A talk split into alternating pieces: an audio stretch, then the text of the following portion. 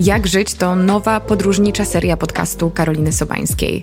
W pierwszym sezonie przeniesiemy się do wielkich miast i poznamy insajderskie spojrzenia na codzienność w miejscach takich jak Paryż, Tokio, Kopenhaga, Los Angeles czy Barcelona.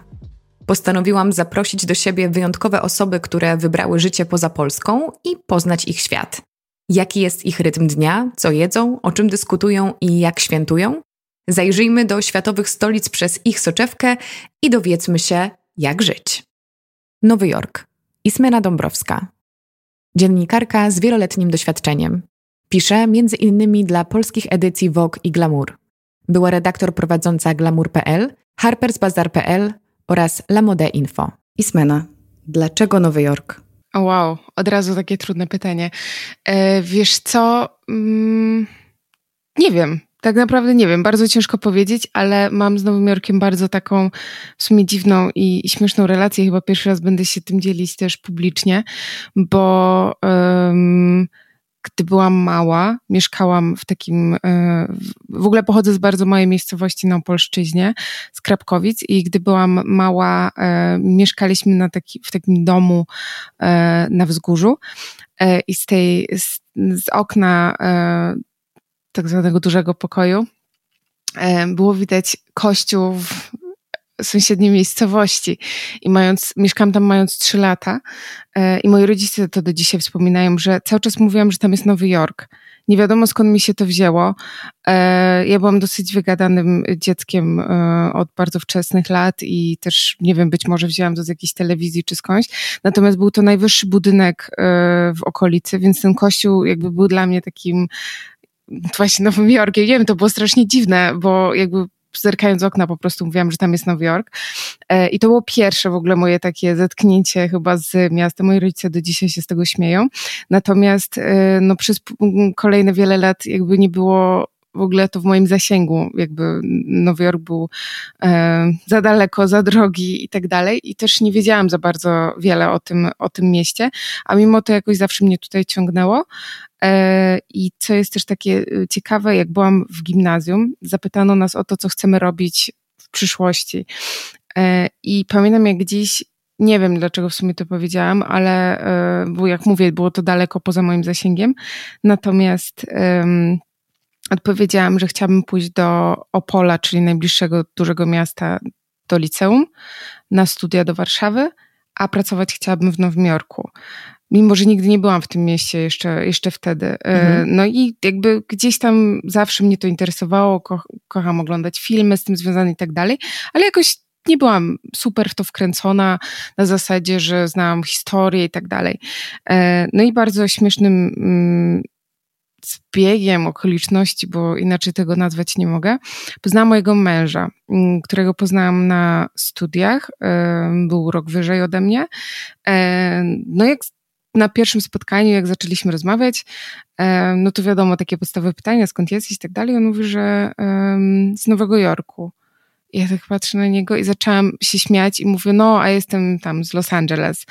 I on tak na mnie patrzy i tak w sensie jest takim pożałowaniu i mówi, no ale, ale naprawdę, urodziłem się w Nowym Jorku. I ja tak, wiesz, a to były czasy, kiedy wszyscy na Facebooku mieli jakieś statusy typu szlachta nie pracuje, czy tam, wiesz, jakieś fejkowe miasta mm -hmm. i tak dalej. Więc myślałam, że to jest żart. Natomiast on stwierdził, znaczy stwierdził, jakby zareagował tak na zasadzie, że w ogóle co za laska. E, no i strasznie głupio mi się zrobiło i rzeczywiście okazało się, że Karol urodził się w Nowym Jorku i też pierwsze lata życia tutaj spędził i tutaj też mm, mieszkał jego tato. E, no i no i tak, i to było moje pierwsze takie naprawdę y, zetknięcie z jakby ideą, że w ogóle wyjazdu tutaj do Nowego Jorku. E, no i po, przyjechałam rzeczywiście tutaj pierwszy raz z nim i jeździliśmy tutaj wiele lat, co roku, czasem dwa razy. No i zdecydowaliśmy w pewnym momencie, jak Karol dostał się tutaj na takie studia dla pracujących już dziennikarzy um, na um, NYU, na studia y, z literackiego reportażu, że mm, być może jest to jakaś opcja, żebym ja też po prostu się tutaj przyniosła. Zawsze marzyłam o tym, żeby tutaj mieszkać, chociaż wiedziałam, że jest wiele rzeczy, które mm, mogą być przeszkodą i też po prostu jakby, że to może być niewykonalne, że to może być jakieś takie marzenie nie do zrealizowania.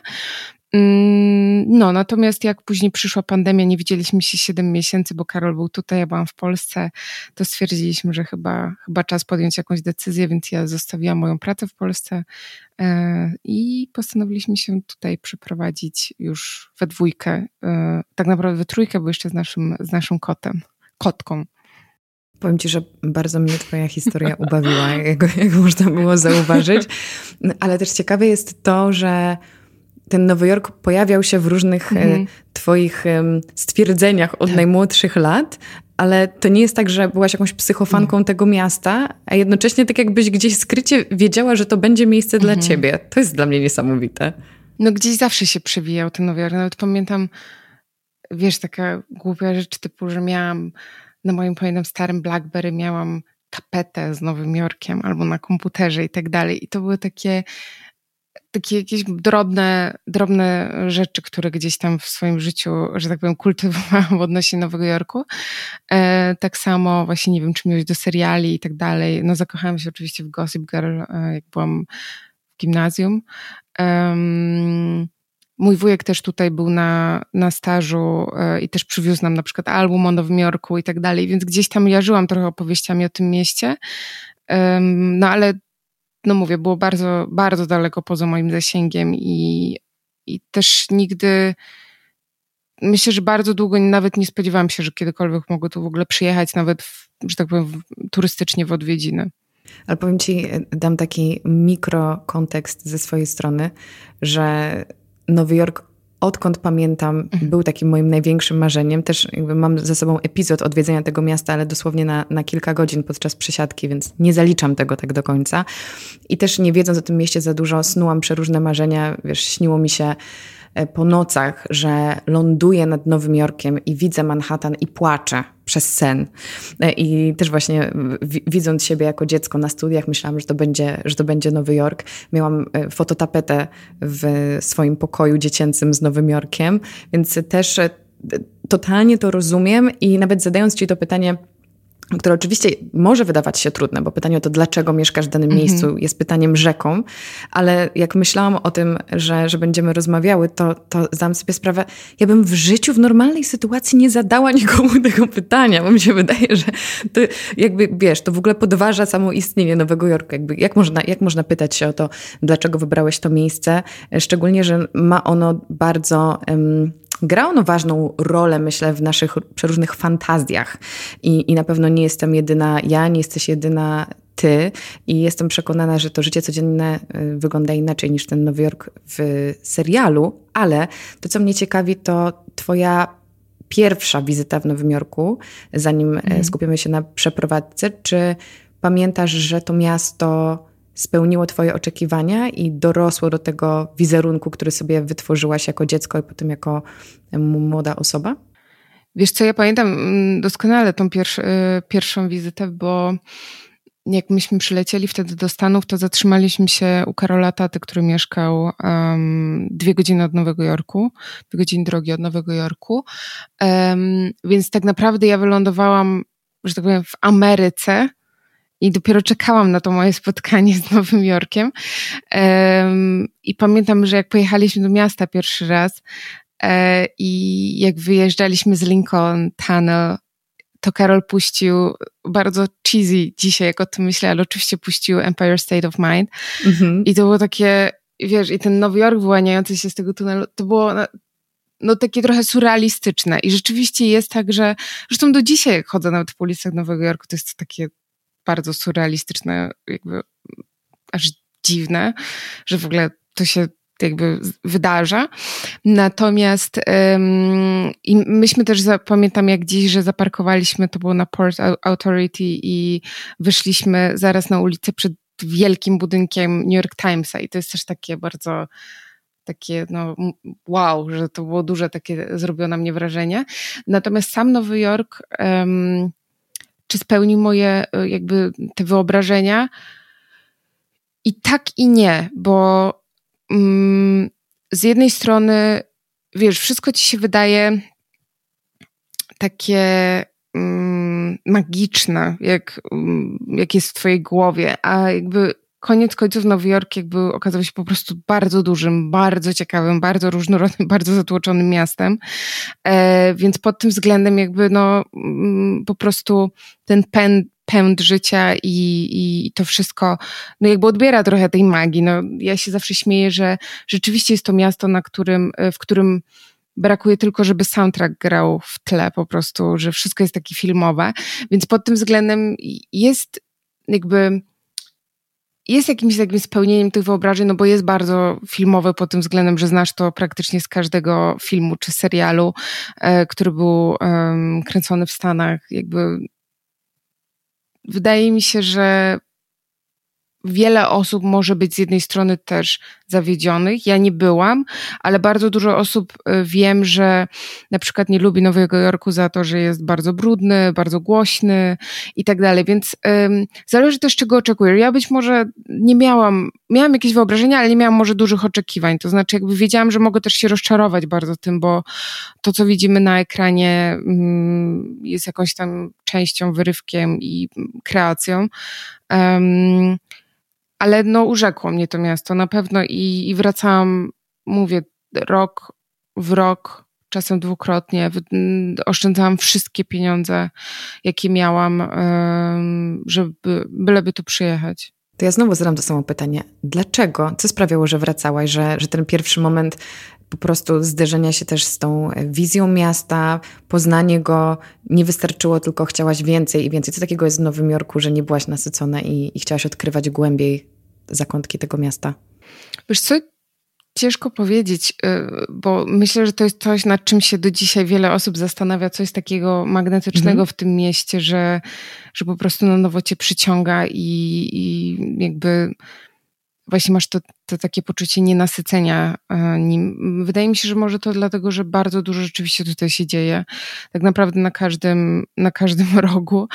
E, ale to, co dla mnie było ważne, myślę, że to był też taki dodatkowy łącznik mój e, z Karolem, bo ja widziałam miasto trochę jego oczami, to znaczy y, on tutaj dorastał, jakby mm, spędził tutaj pierwsze lata życia i później przyjeżdżał tutaj wiele, wiele razy, spędzał wakacje i tak dalej. Y, I to jest absolutnie jego największa, y, może nie największa, ale jedna z największych miłości. I wiesz to, jak on opowiadał o tej historii, mówi, o zobacz tutaj to, jakby ciekawostki i tak dalej. Ja po prostu też miałam okazję poznać Nowy Jork nieturystyczny. I myślę, że to było dla mnie też takie bardzo, bardzo przełomowe, bo rzeczywiście, jak przyjeżdżasz tutaj na tydzień i upocisz się w tych wszystkich atrakcjach, biegasz, chcesz wszystko zobaczyć i tak dalej, no to jakby możesz się zmęczyć tym. My natomiast, jak przyjeżdżaliśmy tutaj, to bardziej tak żyliśmy tym miastem i dawaliśmy sobie zawsze czas na to, żeby sobie pospacerować, żeby um, też nie wszystko naraz, bo to jest też taka pułapka. Bardzo wiele osób przylatuje tutaj na tydzień i mówi, Smena, ja chcę wszystko zobaczyć. On słuchaj, no jakby ja dopiero jak się tu przeprowadziłam, nie wiem, byłam w Muzeum Guggenheima czy gdzieś, bo po prostu nie było na to wcześniej czasu, tak? Jakby musisz priorytetyzować.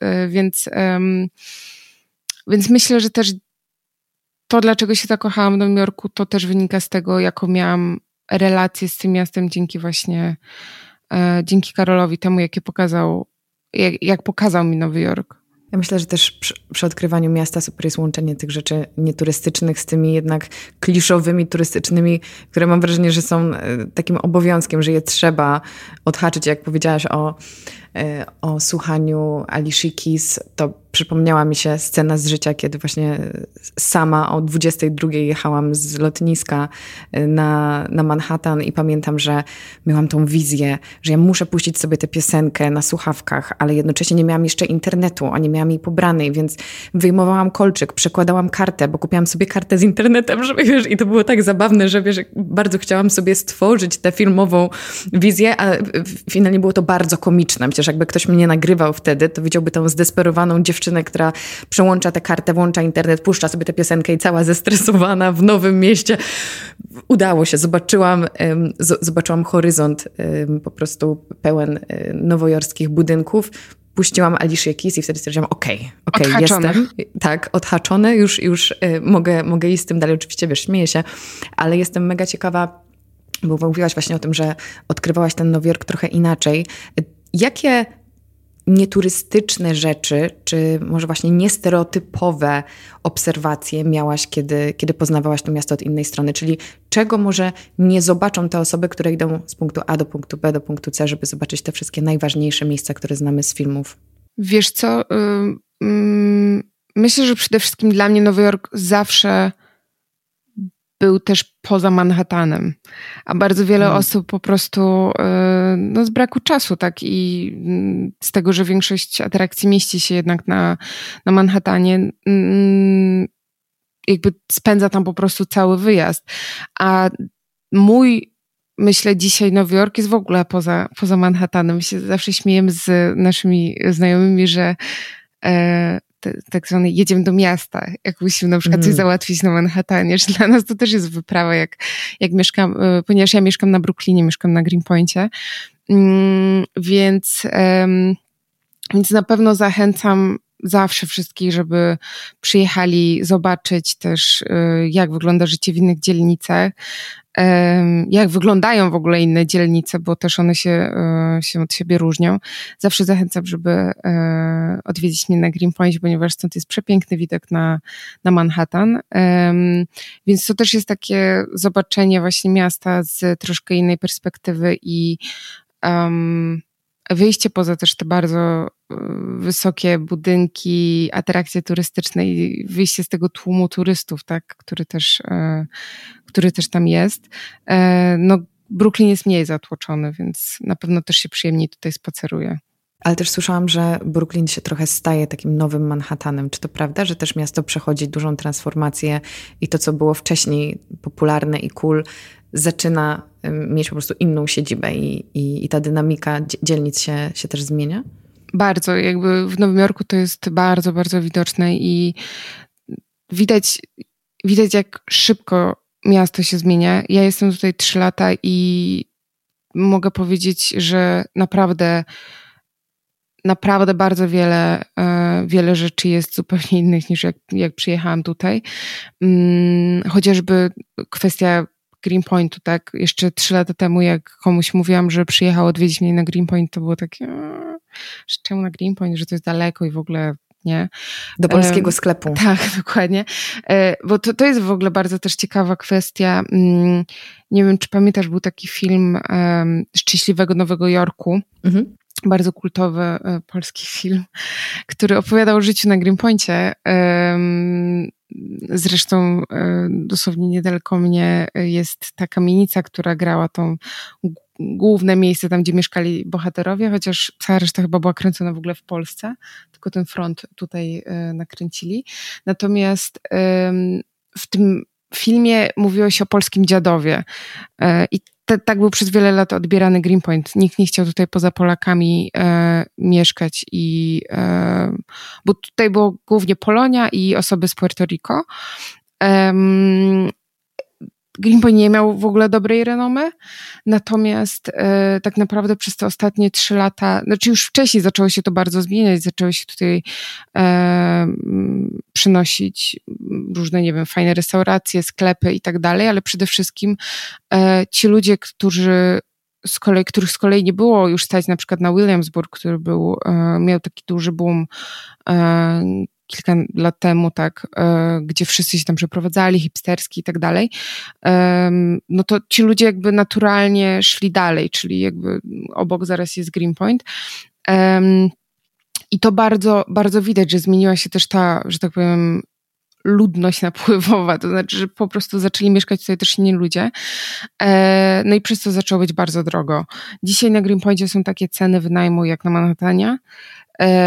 Jest coraz mniej Polaków, ponieważ jest bardzo drogo. Mm, bardzo dużo Polaków też decyduje się na sprzedaż swoich domów i tak dalej, które kupili kiedyś za po prostu, może nie za grosze, ale naprawdę za niewiele za niewielkie kwoty, a dzisiaj są po prostu warte miliony. Mm, więc widać to też po na przykład tym, że jest coraz mniej sklepów polskich, jest coraz mniej restauracji polskich i tak dalej, e, że to jest takie, widać, że to się takie robi bardziej fancy miejsce i dzisiaj Greenpoint jest mm, jedną naprawdę z najmodniejszych dzielnic Nowego Jorku. E, co można na przykład zobaczyć otwierając nie wiem, New York Magazine, New York Times albo New Yorker i widzisz tam po prostu, że non-stop są jakieś recenzje knajp, że a tu otworzyli to, a tutaj to, a tu polecają i tak dalej. I tak naprawdę za tym też idzie to, że jest bardzo dużo ludzi. Tak naprawdę w ciągu, znaczy w weekend tutaj jest po prostu Times Square na głównych ulicach, jest po prostu tak, jest tak tłoczno. Um, więc widać to, jak bardzo, bardzo zmienia, um, zmienia się to miasto. I to dotyczy też wielu innych dzielnic. Tutaj akurat ja to widzę po prostu z pierwszej ręki, bo, bo tutaj mieszkam. Natomiast um, też wynika to z dużej ilości ludzi i z tego, że też gdzieś to, to, się po prostu przemieszczają. Tam, gdzie się zaczyna robić bardzo drogo, no to stać na to tylko nielicznych i ta cała reszta gdzieś tam migruje wewnątrz tego miasta. Speaking of Times Square, jakie są najbardziej mm, przereklamowane może miejsca w Nowym Jorku albo miejsca, które mogą nas rozczarować, czy też e, miejsca, zjawiska, które wyglądają na żywo inaczej niż my sobie możemy to wyobrażać przed um, odwiedzeniem tego miejsca. I też e, mogę zdradzić, że e, kiedy rozmawiałyśmy przed nagraniem, to zgodziłyśmy się co do tego, że na, naszą wizją piekła jest Times Square i przeżyłam to podczas tej mojej krótkiej wizyty. Było to, było to mocne zderzenie z rzeczywistością, więc jestem ciekawa, czy takich piekiełek jest więcej w Nowym Jorku. Wiesz co? Um, znaczy nie, Times Square jest absolutnie jakby na, na górze mojej listy miejsc, których, yy, które staram się unikać, bo jakby jeżeli naprawdę nie musisz, w sensie to raczej nowojorczycy tam nie chodzą, bo po pierwsze jest tam bardzo dużo wszystkiego, mm, ludzi, głosów, obrazów, wszystko jest po prostu, tam jest jakieś koszmarne stłoczenie po prostu wszystkiego i można się bardzo szybko zmęczyć. Więc e, natomiast jakby pod względem takim turystycznym, no tak, jakby warto zobaczyć, odhaczyć i, i tyle. Natomiast z takich takich piekieł, ojejku, okres świąteczny, tegoroczny był bardzo, bardzo trudny w Nowym Jorku, to znaczy w okolicach e, atrakcji turystycznych e, typu choinka pod Rockefeller Center, czy w ogóle Piąta Aleja, no to bardzo ciężko się tam w ogóle było poruszać, było strasznie dużo ludzi. Mm, generalnie Piąta Aleja to jest takie koszmarne rozczarowanie, jakby jest jakby, nie wiem, no, zależy jakie kto ma wyobrażenie, tak? Jakby mówi się, o, największa zakupowa ulica na świecie i tak dalej, i tak dalej. No nie, jakby w sensie tam nie ma, to, to nawet nie jest ładne. To jest taka z, zwykła ulica po prostu z wieloma sklepami. Są niektóre butiki, ale wcale nie są też takie piękne i jak na przykład polecam komuś, żeby poszedł zobaczyć, nie wiem, świąteczne wystawy, to tak naprawdę nie wiem, może ze trzy takie miejsca są, które warto odwiedzić. Saks na pewno e, robi wrażenie. E, miał przepiękną, chyba nadal wciąż ma, nie wiem, bo nie, nie byłam tam ostatnio, natomiast e, miał przepiękną taką instalację zrobioną z Diorem, ale tak naprawdę no, Piąta Aleja no inaczej myślę sobie to wyobrażałam wcześniej. A czy na co dzień będąc mieszkańcem czy mieszkanką Nowego Jorku, ta ilość turystów jest um, odczuwalna? No zakładam, że jeżeli przechodzisz, przechadzasz się po Manhattanie, to, to, to na pewno tak, ale czy na przykład dla ciebie, kiedy rzadziej bywasz w centrum dowodzenia światem, e, to, to czy rzeczywiście widać te tłumy, które nie są tłumami lokalsów, tylko właśnie e, turystów? Jak bardzo oni są częścią tej tkanki miasta? Bardzo i myślę, że ten rok był na pewno dużo dużo lepszy pod względem turystycznym niż, niż dwa poprzednie, jak tutaj jestem, bo też ze względu na pandemię były pozamykane granice i tak dalej i, i rzeczywiście, chociaż to było fajne w sumie, było rzeczywiście miasto było bardziej puste. E, natomiast e, wiesz co, coraz więcej jest rzeczywiście tutaj turystów też na, na Greenpointie i, i w knajpach i przechadzających się i w parkach i tak dalej. Natomiast no rzeczywiście jak jedziesz na Manhattan, no to jakby to jest nieodłączna część po prostu bycia tam. Okolice właśnie, czy piątej, piątej alei, tam Bryant Park, później Rockefeller Center, no to jest bardzo dużo ludzi wszędzie. Także e, niżej na Soho, e, Broadway, czyli te zakupowe bardziej miejsca. To też jest tam mm, bardzo ciężko czasem po prostu się poruszać. Weekendy są dosyć trudne, bo wtedy też oczywiście e, mieszkańcy po prostu ruszają często gdzieś na miasto, więc jest w ogóle bardzo dużo ludzi.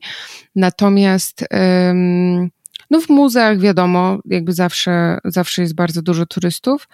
E, ale najbardziej, jakby to jest też taka śmieszna w sumie rzecz e, a propos Nowego Jorku, bo nie każdy też może to wiedzieć. Ja też się tego tutaj musiałam nauczyć, jak przyjechałam pierwszy raz. To jest to, że tutaj przechodzi się na czerwonych światłach policja nie daje za to mandatów, jakby nikt na to praktycznie nie zwraca uwagi. Póki nie rzucisz się pod samochód, wszystko jest ok. E, I póki jakby widzimy, jakby co się dzieje wokół, typu czy nie jedzie jakiś rower, właśnie samochód i tak dalej, to możemy jakby przechodzić, póki jest bezpiecznie. I to jest taka zauważalna rzecz, że e, na przykład idziesz bardzo, a no Jorczycy też bardzo szybko chodzą. E, bardzo szybko, więc na przykład jest taki, taki bardzo też śmieszne y, powiedzenie, że właśnie na przykład, nie wiem, Google Maps pokazuje ci, że gdzieś dojdziesz tam, nie wiem, w 20 minut, to Nowojorczyk dojdzie w 15. I trochę tak jest, że rzeczywiście bardzo szybko się tutaj chodzi. I turystów można poznać po tym, że albo zatrzymują się jakby nagle na środku chodnika i najczęściej Nowojorczycy wtedy albo w nich wpadają i wiesz, tam pod nosem, pod nosem przeklinają. Albo na przykład widzisz turystów, którzy stoją, e, stoją na na czerwonym świetle. I to jest jakby, to jest jakby, yy, tak możesz rozpoznać. Są turyści, którzy w, tak, którzy w pewnym momencie jakby wiedzą, że już, a, można przechodzić, to już jakby się też yy, do tego dostosowują, ale to jest coś takiego, nie, że, że rzeczywiście Nowojorczycy yy, najbardziej, y, że tak powiem, psioczą na to, że y, turyści y, wolno chodzą i tamują, tamują rój i dwa, że stają w najdziwniejszych miejscach, plus, y, że zatrzymują się na światłach, gdzie to jest w ogóle, wiesz, jakby spowolnienie ruchu całego. Y, więc to jest takie, no pewno charakterystyczne, że potem możesz poznać, tak, kto, kto jest, y, to jest skąd. Natomiast nie polecam za bardzo przyzwyczajać się do chodzenia na czerwonym świetle, ponieważ ja w, zawsze jak przyjeżdżam do Polski mam takie, że po prostu już prawie chcę wejść na na czerwonym świetle i przypomina mi się, że w Polsce jest to y, niestety karalne mandatami, plus y, nie można z telefonem, prawda, przechodzić. Y, znaczy tak. patrząc, patrząc w telefon, więc trzeba uważać, jak, jak wraca się do, do Polski. Ale bardzo się cieszę, że nawiązałaś do tych powiedzmy stereotypowych cech czy zachowań, bo ciekawi mnie bardzo na ile, no właśnie, na ile to są stereotypy, a na ile rzeczywiście jakaś tam większość mieszkańców zachowuje się w taki czy nie inny sposób i na pewno e, chodzą słuchy, że Nowojorczycy bardzo szybko się przemieszczają, że są niecierpliwi e, i też e, spotkałam się wielokrotnie z takim stwierdzeniem, że bywają nieprzyjemni i tak wręcz do bólu szczerzy, potrafią zwrócić uwagę i jestem ciekawa, czy rzeczywiście tak jest i czy ta atmosfera w mieście jest taka napięta, że czuje się ten pośpiech i takie rozdrażnienie ludzi. E, czy ty to odczuwasz na co dzień, kiedy, kiedy przebywasz wokół Nowojorczyków? Wiesz co, pośpiech na pewno, bo tutaj wszyscy się wszędzie spieszą. Nawet jak jak nic nie mają zaplanowane, to i tak się spieszą gdzieś. I to jest też taka, taka, taki żart tutaj y, lokalny, że właśnie jak Nowojorczyk nawet nic nie ma zaplanowanego, to i tak się gdzieś spieszy. Y, I to widać, bo tutaj jakby ilość osób biegających po ruchomych schodach to jest w ogóle jakby no, nie, nie, nieprzeliczalna. Y, I na przykład przy tym bardzo mnie też to przyznam szczerze, denerwuje. Na przykład jak ludzie stoją po lewej stronie, tak, y, schodów, jakby no nie, nie blokuje. Tutaj się szczególnie nie blokuje. Pewnie e, turyści. Tak, no bardzo często. Albo wiesz, ludzie, nie wiem, w parach idą i, i, i, nie zwracają na to uwagi. Natomiast to jest bardzo irytujące dla ludzi. To widać wiele, oj, wiele razy widziałam, jak po prostu tam um, um, dochodzi do jakichś um, małych sprzeczek. Natomiast co jeszcze, wiesz co, czy są nieprzyjemni? Ciężko mi powiedzieć. Są na pewno bardzo szybko się irytują właśnie tym, że um, na przykład, co jest bardzo też e, irytujące i bardzo często ludzie rzeczywiście na to zwracają uwagę. Ja sama też na to zwracam uwagę, bo to jest dla mnie niezrozumiałe. To znaczy, jak wchodzisz do metra, który jest, jakby widać, że jest bardzo dużo ludzi, że bardzo dużo ludzi chce wejść i bardzo dużo ludzi jest w środku. Um, a najczęściej właśnie ale też nie zawsze, bo też bardzo często widać, że to są mieszkańcy, ale często turyści, ponieważ boją się na przykład, że nie wysiądą na którymś przystanku, stoją zaraz przy drzwiach i na przykład nie przesuwają się. A na przykład w środku jest bardzo dużo miejsca i przez to na przykład mm, część ludzi nie może wejść i tak dalej. Więc to jest bardzo, bardzo irytujące i na to zwracają bardzo często ludzie, ludzie uwagę, jakby upominają, że proszę się przesunąć i tak dalej. Jak się nie przesunujesz, to oni cię przesuną. Yy, więc generalnie te rzeczy na pewno są takie, w ogóle jakby komunikacja miejska, nie? To jest takie miejsce, mm, gdzie bardzo dużo można zaobserwować. I tam rzeczywiście jakby e, widać tą, ten, ten pęd i, i tą taki, takie zniecierpliwienie też często, ale poza tym nie powiedziałabym, że jakby Nowojorczycy są, nie wiem, nieprzyjemni w takim codziennym obcowaniu, bo powiem tak, mi się tu milej żyje niż w Polsce jakby już się śmiałyśmy mojego patriotycznego outfitu, ale, który jest zupełnym przypadkiem, ale może jakby e, podkreślać to, że jakby, tak, podkreślać to, że jakby nadal jakby bardzo czuję się związana z Polską i, e, i jestem dumna z tego, skąd pochodzę. Natomiast e, no nie ukryłam, jakby tutaj jest po prostu milej ludzie się do siebie uśmiechają, um, ludzie są serdeczni, ludzie um, mówią sobie miłe rzeczy i tak dalej. Nie wiem, nawet komplementy na ulicy albo nie wiem, w sklepie zagadują i tak dalej. Um, oczywiście wiele z tych rzeczy typu hi, how are you? Jakby to są takie bardzo, um, że tak powiem, automatyczne, że czasem jest tak, że y, nawet nie czekają na tą odpowiedź, ale jest zdecydowanie milej żyć w miejscu, w którym nawet ktoś zapyta o to hi, how are you, albo potem ci życzy have a good day, czy coś takiego, uśmiechnie się do ciebie, mm, niż po prostu jak, jak, jak, tego nie ma i jak ktoś jest, nie wiem, bardziej, nie wiem, skwaszony albo jest niemiły dla ciebie i tak dalej, e, no to pod tym względem na pewno tutaj się bardziej ludzie uśmiechają. I nie mówię tutaj o ludziach, którzy którym się super powodzi i tak dalej. Nie, jakby to jest tak naprawdę bez, bez znaczenia, tak? Nie wiem, e, mijasz kogoś na ulicy, on się do ciebie uśmiecha. I to jest w ogóle, to jest takie, wiesz, ja, e, znajomi moi się śmieją, że jak przyjeżdżam do Polski i się uśmiecham do ludzi, to, że tak patrzą, wiesz, z taką rezerwą. Powinno poszłam kiedyś e, do banku w Polsce i jakoś tak było, nie wiem, miło i w ogóle. I tej pani się też to udzieliło, że było tak miło. I właśnie ona na to zwróciła uwagę. Ona mówi, no pani ma takie amerykańskie nastawienie. Ja mówię, nie, to jest po prostu jakby, okej, okay, to jest coś, co, czego można się nauczyć, ale po prostu być miłym, nie wiem, uśmiechanie się do ludzi nie jest jakby moim zdaniem czymś, co musi być w jednej, kulturowo zamknięte w jednym, w jednym miejscu, więc jakby to jest takie bardzo śmieszne. Też jakby przykład e, podał tego czego mnie e, jakby e, może nauczył, ale też może na co mnie otworzył bardziej, bardziej Nowy Jork.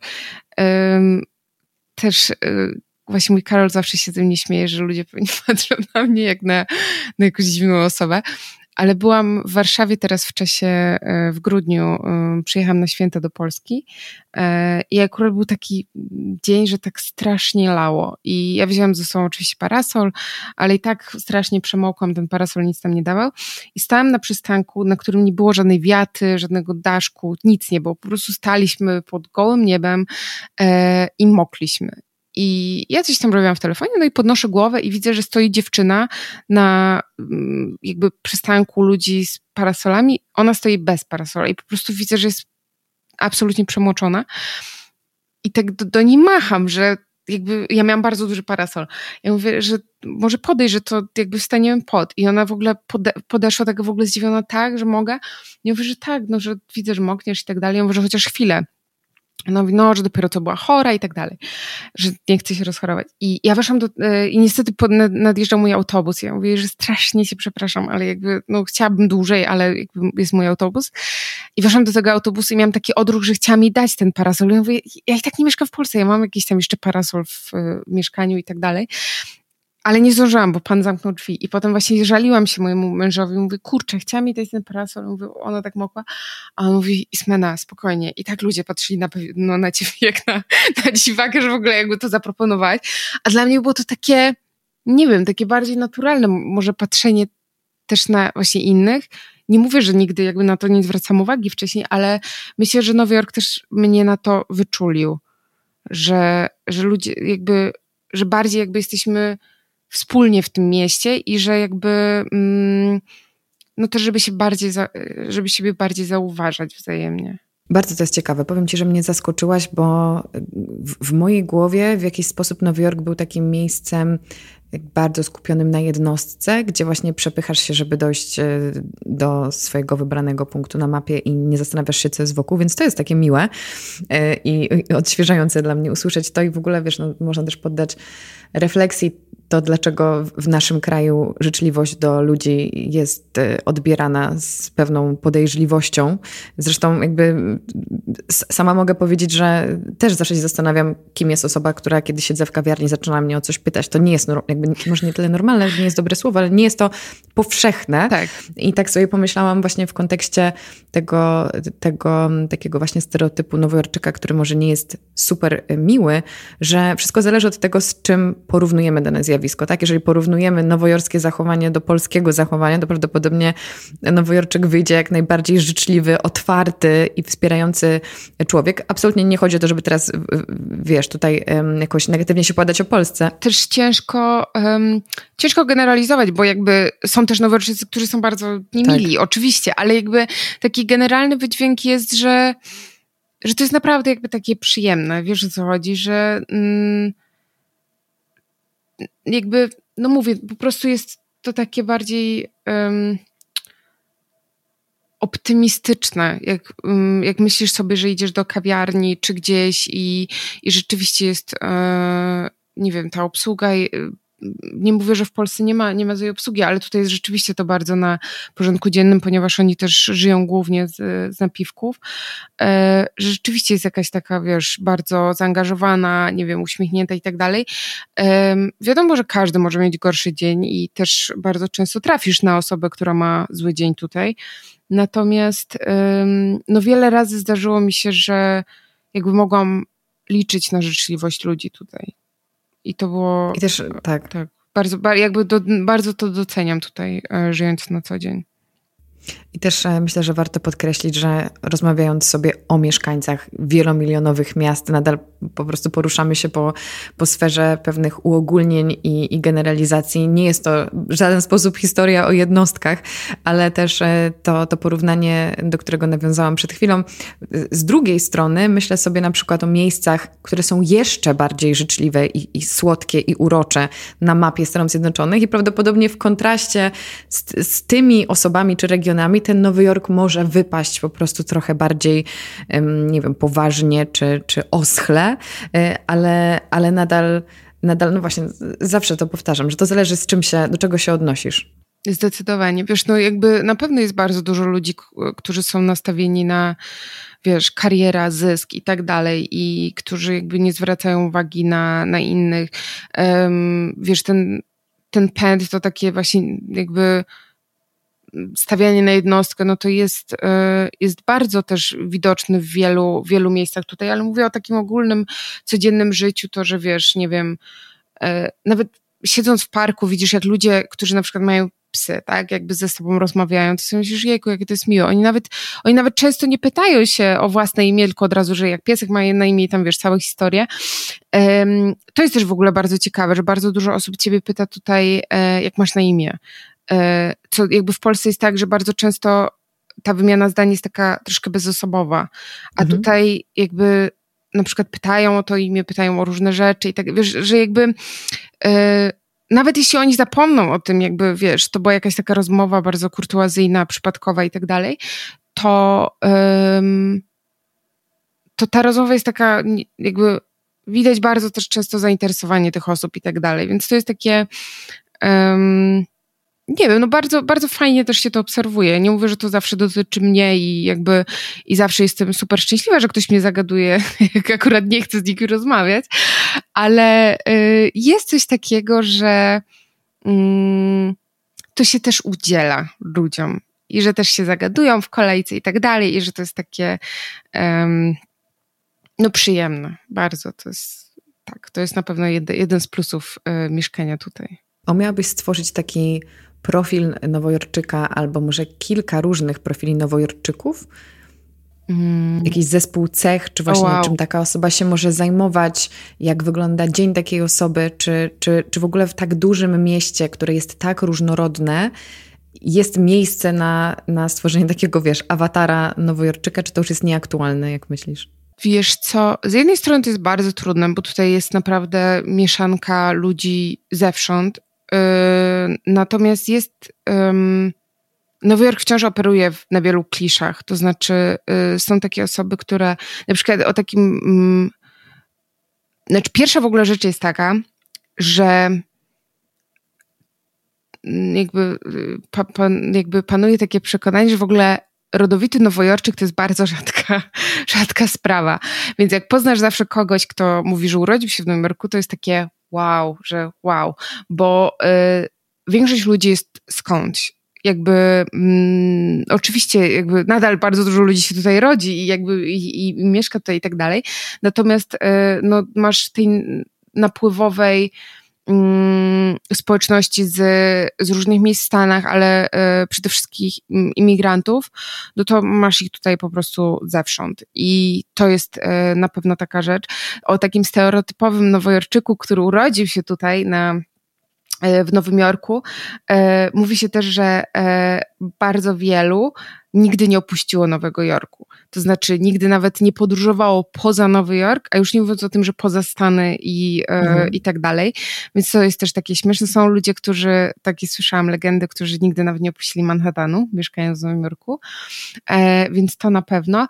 Ale są, są też takie, wiesz... Um, klisze, na przykład właśnie, którymi tutaj się operuje, jest taki profil. Akurat mój mąż śledzi e, on się nazywa chyba Nolita Dirtbag i tam jest taka, y, to jakby mówię, y, jakby w, jako satyra bardziej może tego, jak to wygląda tutaj. Nie chciałabym teraz nikogo obrazić, ale że wiesz, na przykład, y, no są, jest taki typ osób, które ubierają się tak samo, nie? Czyli na przykład, nie wiem, mm, były po, znaczy popularne są na przykład buty teraz Gazel, al, Gazele albo um, Samby Adidasa i no jakby na przykład stojąc, e, bo ponieważ ten profil na przykład opisuje ludzi stojących e, na Nolicie, czyli jednej z dzielnic e, w kolejce do Jack's Wife Frida, E, gdzie wiem, że bardzo dużo ludzi lubi chodzić, e, natomiast e, tam jak widzisz ludzi stojących w kolejce, no to oni są jakby odlani z tego samego wzoru, tak? Na przykład wszyscy mają te samby, albo wszyscy mają, nie wiem, ubrania z tej samej marki, albo są ubrani bardzo podobnie i tak dalej, więc jakby jest coś takiego, że e, możesz zobaczyć ludzi w poszczególnych dzielnicach, którzy m, jak jest, wyglądają bardzo podobnie i jest jakiś taki, nie wiem, trend na to i tak dalej, e, to, to na pewno. Natomiast, e, wiesz, no jakby jest ta finansowa część ludzi, którzy zawsze, wiesz, chodzą pod, pod krawatem i tak dalej. Jest część artystyczna, jest e, część ludzi, którzy, mm, którzy chodzą w, po prostu ubrani najdziwniej na świecie, ale jest to po prostu taki wow, że nie wiem, na przykład y, potrafisz w środku dnia spotkać kogoś przebranego za kowboja, albo na przykład w stroju Pikachu, albo wiesz, i jakby i to jest totalnie, i nik, w ogóle na nikim to nie robi wrażenia, absolutnie. Ludzie chodzą, wiesz, czy w piżamach, czy po prostu w dresach, co, jakby nic na nikim absolutnie tutaj już chyba nie robi wrażenia. Natomiast zapytałam, e, robiłam taki wywiad kiedyś dla, dla Fashion Business z Linieger, to jest taka bardzo legendarna e, redaktorka Woga amerykańskiego. I zapytałam ją o to, czy Nowy Jork ma jakiś styl, no bo jakby mówić tam, tak, paryska elegancja, Mediolan, y, Londyn, tak, y, że każdy jakby z tych miast ma swój jakiś taki, powiedzmy, rozpoznawalny może dress code i tak dalej. Natomiast z Nowym Jorkiem jest tak, że Nowy Jork przede wszystkim jest praktyczny i to widzisz po, po Nowojorczykach, że na przykład, nie wiem, większość kobiet na przykład idzie w sneakersach do pracy, ale na przykład w torebce ma buty na obcasie, bo na przykład ma, muszą tak się ubierać w, dany, w danym miejscu. Generalnie jakby to jest miasto absolutnie sneakersów i to, co powiedziała Lynn Jäger, to było bardzo śmieszne, bo y, powiedziała, że to jest miasto leginsów i ja się z tym zgodzę. Y, głównie oczywiście spowodowała to pandemia, ale jakby nigdy w życiu nie widziałam takiego nasycenia leginsów w jednym miejscu, więc to jest też taka bardzo, bardzo rozpoznawalna sprawa, że jakby tutaj jest taki luz, że w zasadzie czy widzisz w leginsach, czy, czy wiesz, oczywiście, że w Polsce panowało takie przekonanie, że leginsy to nie spodnie, nie? E, natomiast tutaj jakby w ogóle nikt na to nie zwracał, zwracał uwagi. E, wiesz, czy to jest piżama, czy wyjdziesz w japonkach w zimę, jakby nie, każdy tutaj e, ubiera się absolutnie jak chce i to jest fantastyczne obserwować to. Jest bardzo też inspirujące. I też fajnie widzieć, że ludzie mogą tu być kim chcą. Wiem, że to jest takie bardzo yy, górnolotne, że ojej, że możesz ubierać się jak chcesz, być kim chcesz i tak dalej, ale prawda jest taka, że tutaj naprawdę jest na to miejsce. To znaczy, mm, nie wiem, e, jakby możesz grać postać każdego dnia, upierać się jak chcesz. Wiesz, jakby w sensie naprawdę nikt na to nie zwróci uwagi, bo nie wiem, jak to powiedzieć. W sensie, że tutaj jest taka bardzo. Widać ten taki luz i wolność w tym.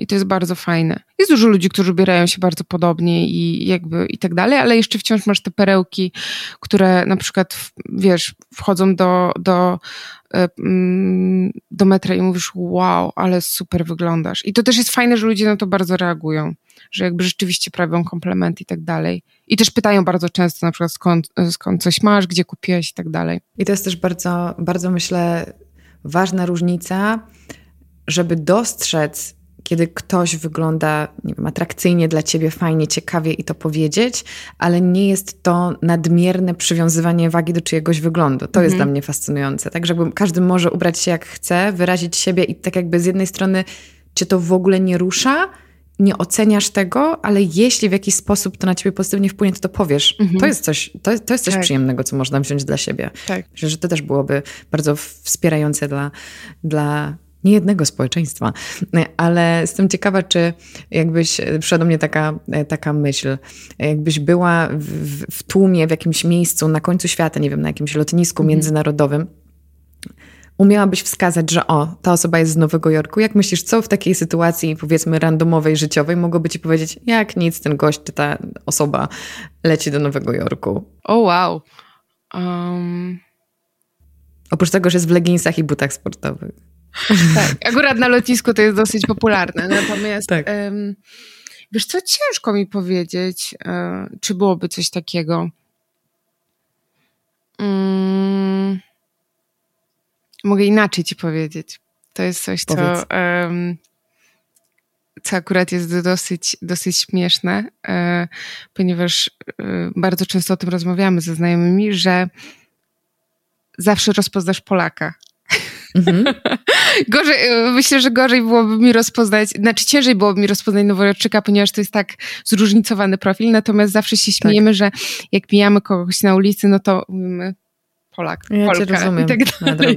Więc y, tak samo na lotnisku i tak dalej, więc nie wiem, nie wiem dlaczego, ale mm, znaczy wiem, ale to jest jakby już na inną, na inną rozmowę e, historia, dlaczego tak łatwo nas rozpoznać. Myślę, że Nowojorczyka trudno, e, rozpoznać, ponieważ ja się spotkałam z tym, że bardzo dużo ludzi mnie różnych zagaduje na, na lotniskach, mhm. więc myślę, że to jest bardziej kwestia może osoby niż, niż jakby mm, miejsca pochodzenia. Więc ciężko, ciężko byłoby mi powiedzieć.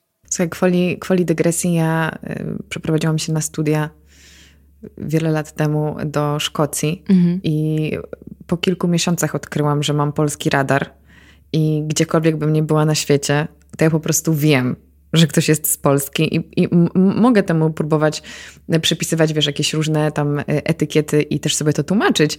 Tak jak powiedziałaś, osobny temat, ale po prostu wierzę w to, że mój instynkt od razu wyłapię. Mhm. I jestem gdzieś, wiesz, zupełnie, w zupełnie przypadkowym miejscu z, z, z, jakąś znajomą czy, czy z kimś i mówię, słuchaj, jak nic, tamten gość jest z Polski. No. A, I ona mówi, dlaczego tak uważasz? Ja mówię, no. ja to wiem, ja to po prostu wiem.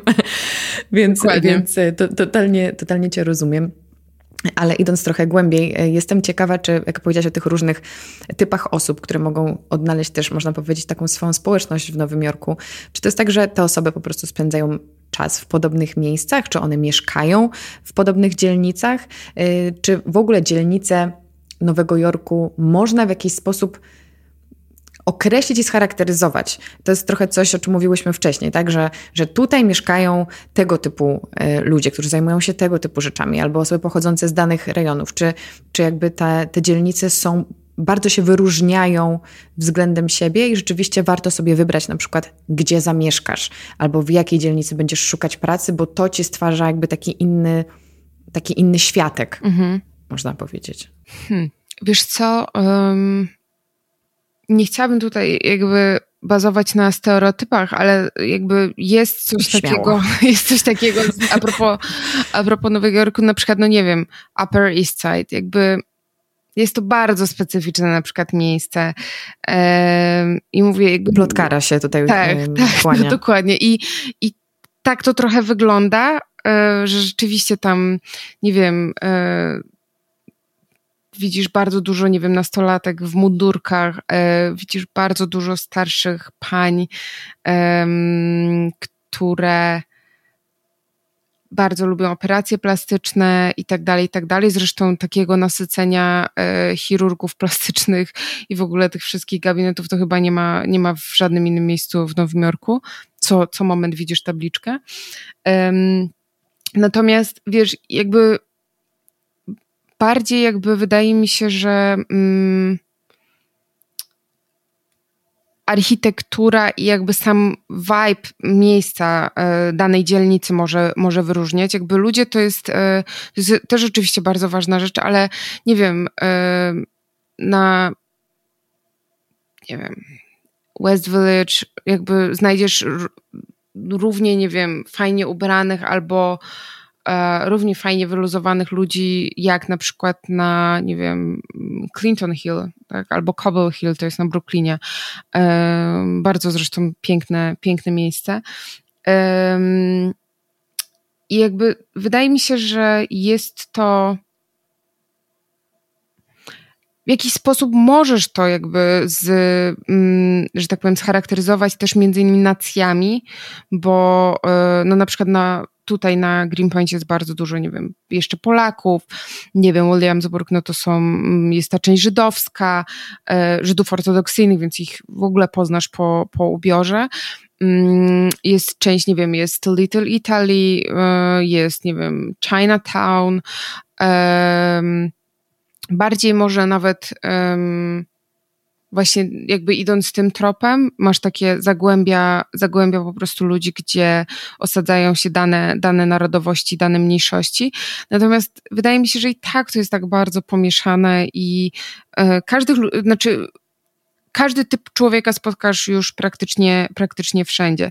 Też wiesz, ja nie, jakby nie prowadzę jakichś badań, ani jakby nie jestem osobą, która jakby naukowo się zajmuje jakby badaniem tutaj społeczności w Nowym Jorku. Być może są jakieś, wiesz, bardzo szczegółowe na, na ten temat opracowania.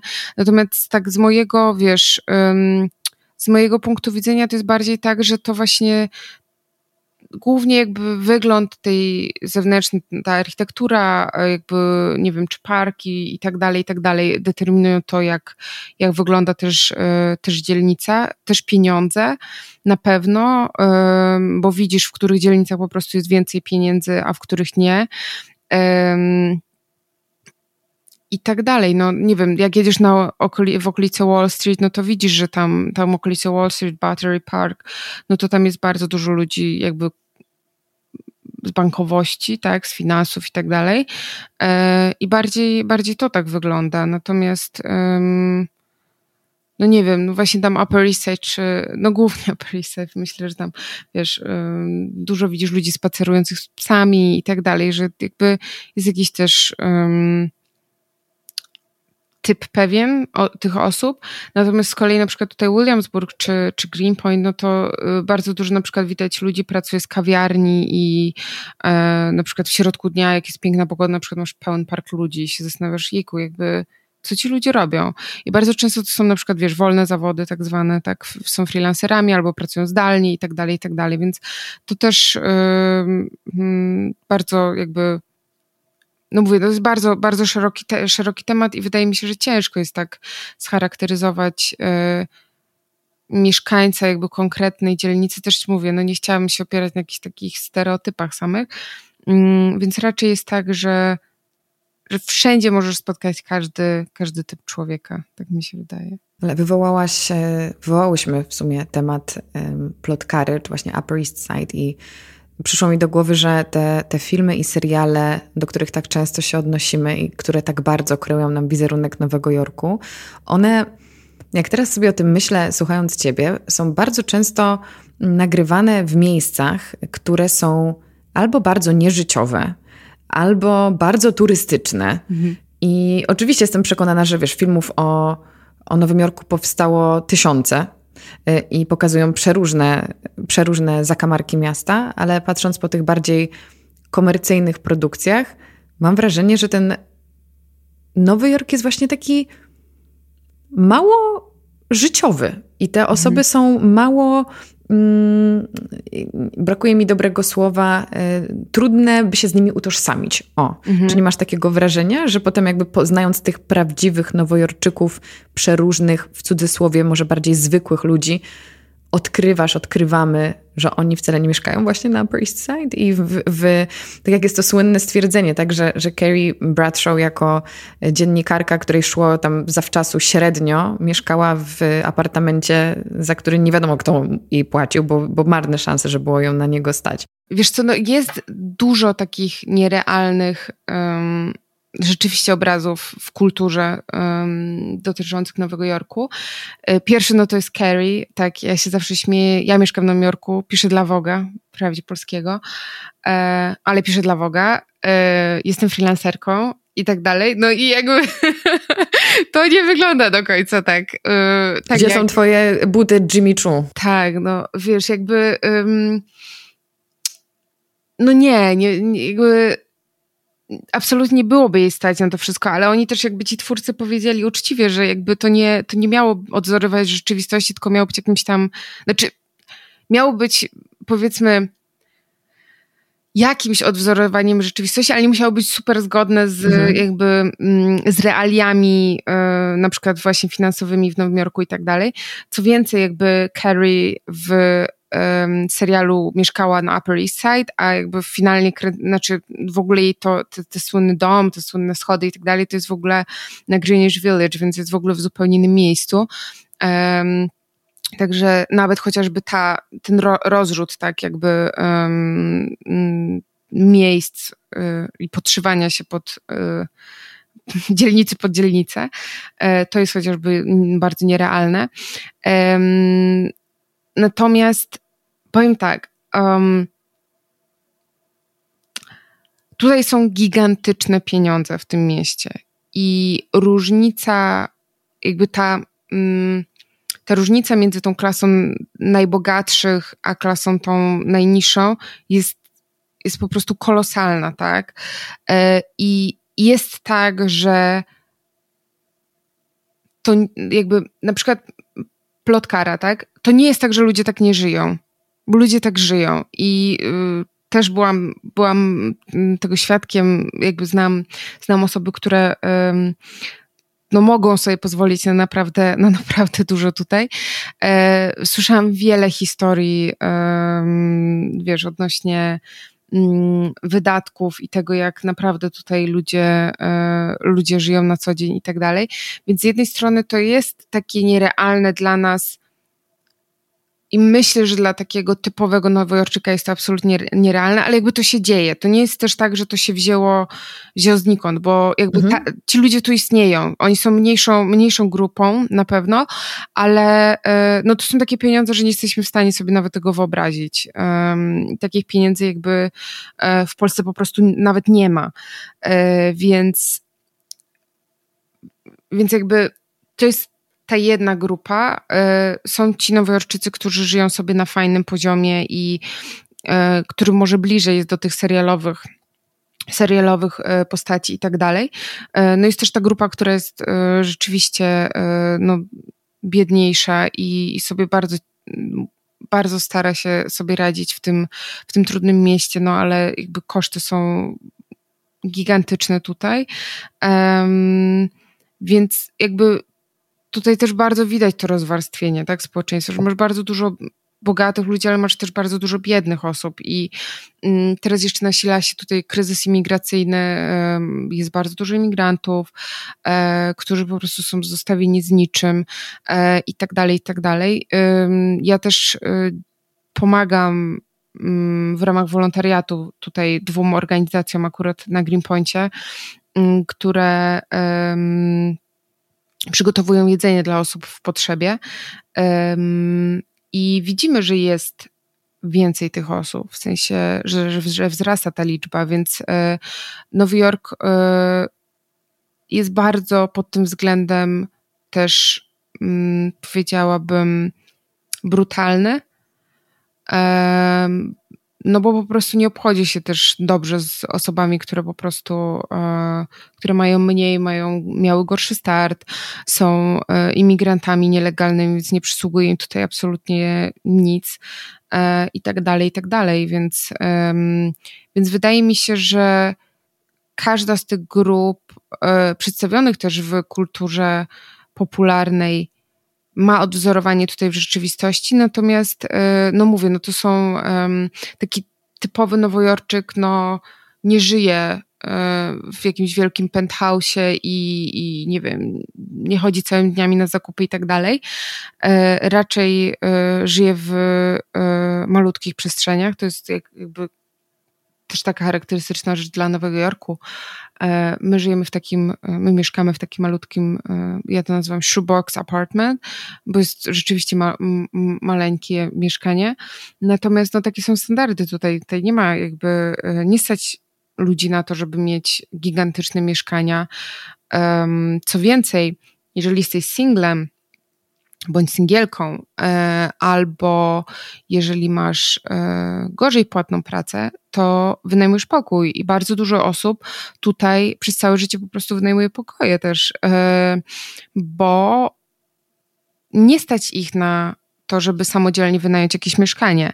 Mm, inna kwestia jest też taka, że różni się to tutaj od troszkę kultury tej, jaką mamy w Polsce, to znaczy, e, że bardzo chcemy mieć zawsze swoje mieszkanie i jakby takim mm, jednym z takich życiowych, no nie wiem, ja bym to uznała, że to jest taki cel życiowy, jeden z, um, że dążymy do tego, żeby mieć swoje, mieszkać na swoim, no to tutaj z kolei nawet jeżeli ludzie mają pieniądze, bardzo często wynajmują całe życie, nie, nie, nie wiążą się kredytem, nie wiążą się um, jakby z konkretnym miejscem, też y, ze względu na koszty, bardziej im się opłaca po prostu wynajmować cały czas, E, chociaż nie zawsze, ale też e, bardzo duże, wysokie są tutaj podatki od nieruchomości i tak dalej, więc jakby, no to jest pytanie, czy potem ci stać na utrzymanie tego i tak dalej, i tak dalej, więc e, mm, no jakby wygląda to trochę inaczej też niż niż w filmach, niż w serialach i też wygląda to inaczej na pewno niż, niż mamy w Polsce. Ale teraz, kiedy mówisz o tych różnych trudnościach i wyzwaniach życia w Nowym Jorku, to przychodzi mi do głowy taka wypowiedź, nie pamiętam dokładnie jak się nazywał ten serial, ale to jest taki program Anne Lebowitz na, mhm. na Netflixie, która mówi o codzienności nowojorskiej. Fra, Fran, taką... Fran. Fran Lebowitz, właśnie, sorry. Tak. Um, ona mówi o, o codzienności bycia mieszkanką Nowego Jorku, oczywiście w swój bardzo e, charakterystyczny sposób. E, I przypomina mi się właśnie fragment, kiedy ona powiedziała, że to jest takie bardzo nowojorskie, podkreślać to, jak jest ciężko, mówić, jak trudno jest żyć tutaj dobrze, e, narzekać, pracować, radzić sobie z tymi wszystkimi przeciwnościami, ale być najbardziej na świecie dumnym czy dumną z tego, że że jest się w tym Nowym Jorku i że pomimo, że jest tak ciężko, to, to szczycę się, że, że tu jestem i to mnie pamiętam bardzo rozbawił. Pomyślałam sobie, okej, okay, ale to, to skoro jest tak strasznie źle, to, to cię nadal uszczęśliwia? Mhm. Czy to jest trochę taka y, poza, żeby może nie zachęcać większej ilości osób do mieszkania w tym, w tym mieście i dlatego podkreśla się, że nie jest wcale tak super? Wiesz co, um... hmm. Powiem ci tak, jakby a propos Fran, to kwestia jest taka, że wiesz, też może yy, yy, może mieć zupełnie inne jakby perspektywę Nowego Jorku, ponieważ mieszka tutaj od dziesiątek lat i też y, trafiła na zupełnie inne czasy, jeżeli chodzi o mieszkania y, i tak dalej, i o stawki i, i w ogóle, więc jakby ja wiem, że zaczyna jako tak y, taksówkarz, tak, ale chyba tam przepracowaniem, czy tam jeden dzień, czy coś.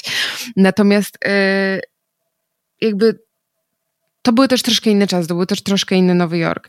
Natomiast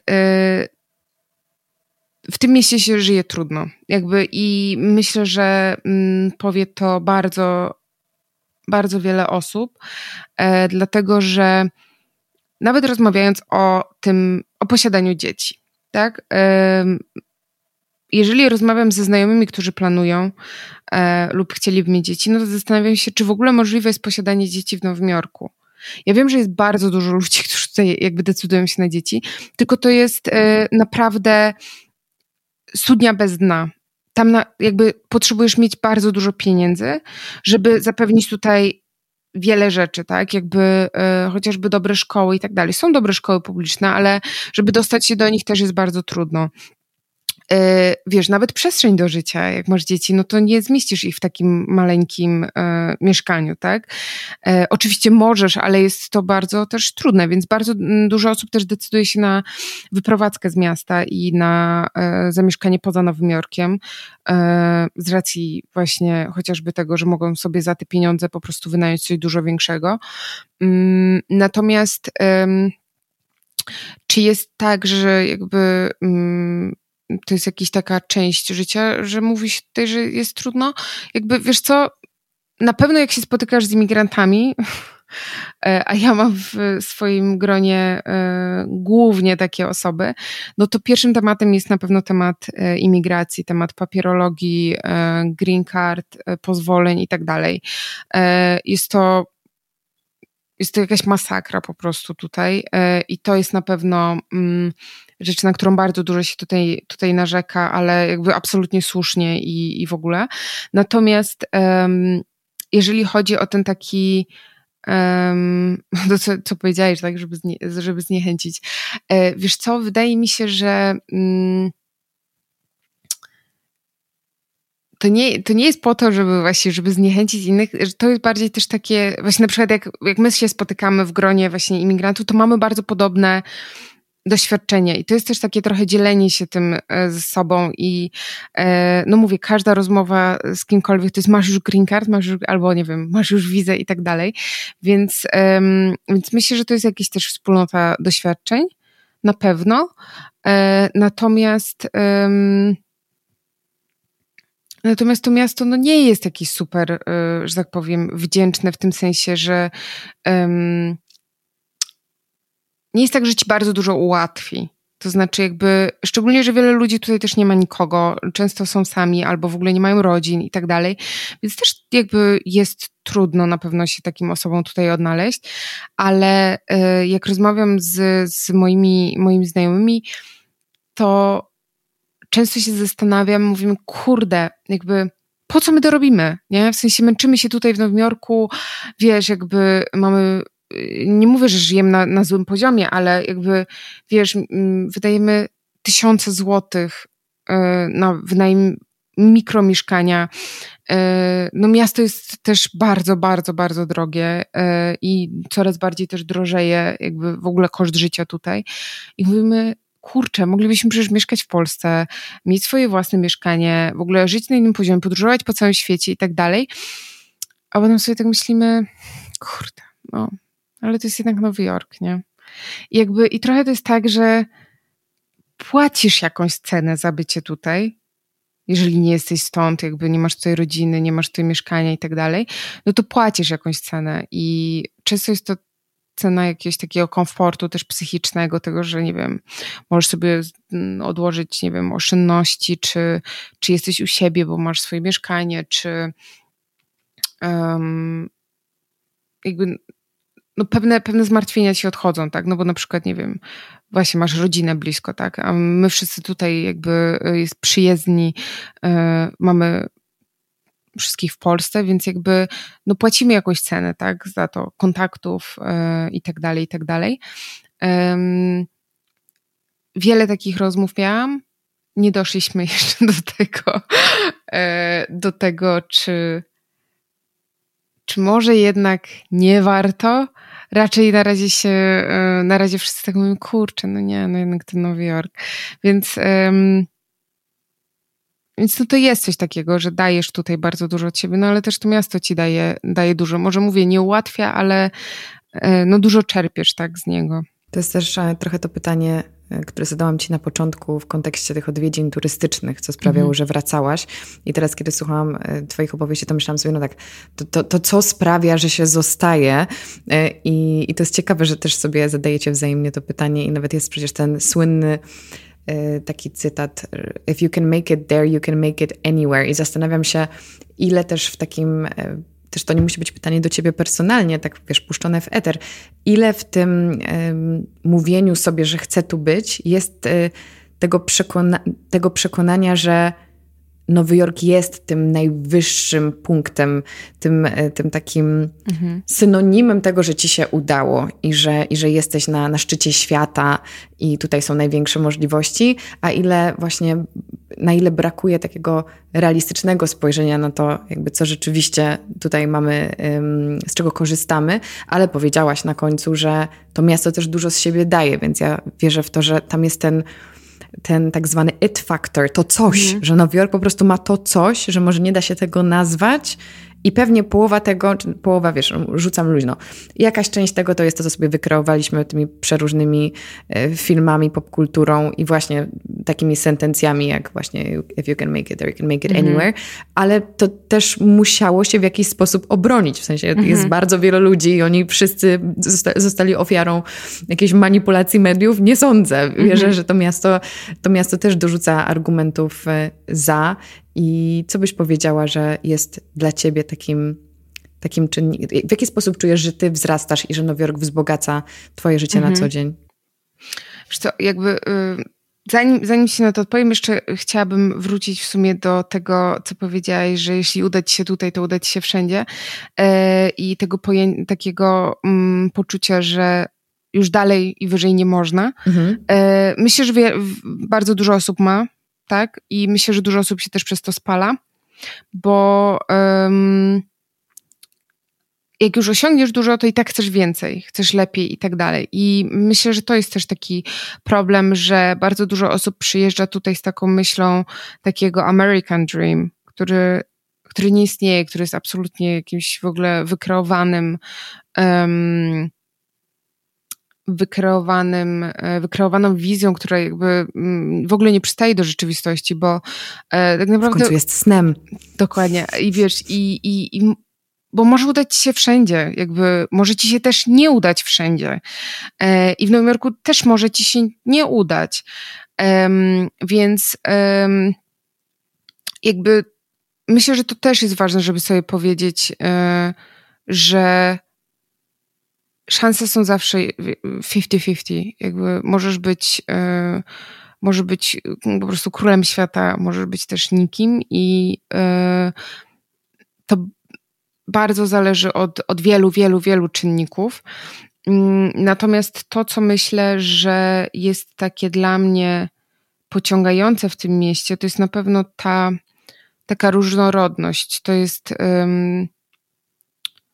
Zapytałeś mnie o to, jak wzrastać. Jakby dla mnie to jest coś takiego, co mnie na pewno jeszcze bardziej otworzyło.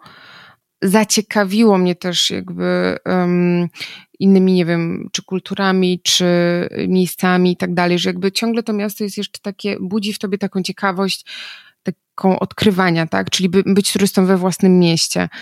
Um, więc to na pewno e, dużo czerpiesz od ludzi, których spotykasz, e, a tak jak powiedziałam, oni są tutaj tak różni, są, każdy ma swój bagaż doświadczeń, każdy ma swoją historię, każdy ma najróżniejsze po prostu pochodzenie, historii rodziny i tak dalej.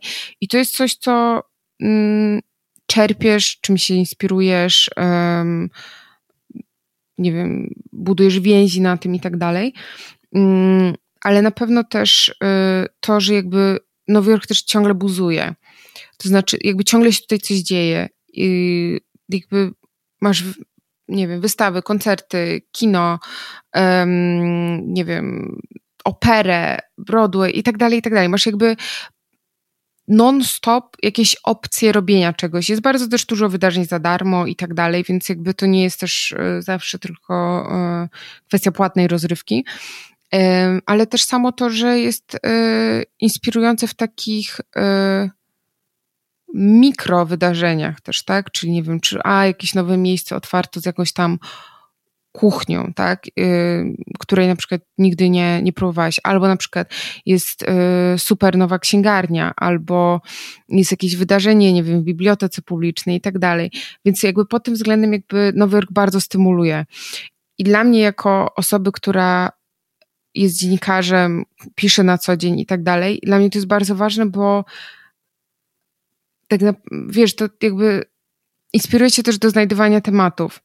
My bardzo dużo też tutaj czytamy gazet, książek i tak dalej, więc jakby ciągle obracanie się w tym, co tutaj się dzieje, też, y, no mówię, jest super, y, super wpływa na kreatywność też w pracy.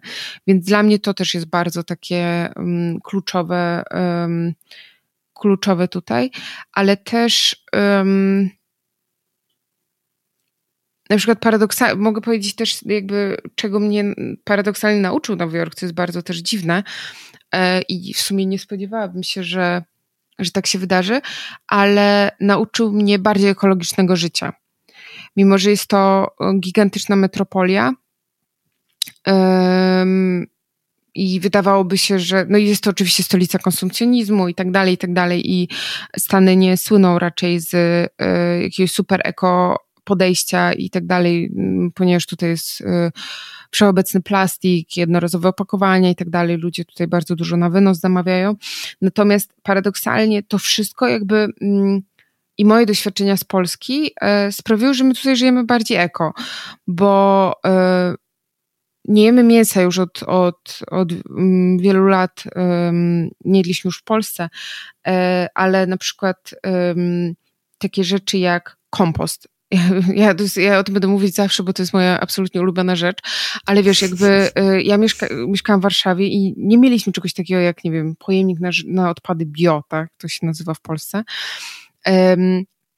A tutaj z kolei, jak przyjechaliśmy, okazało się, że jest możliwość kompostowania no, jakby takiego codziennego.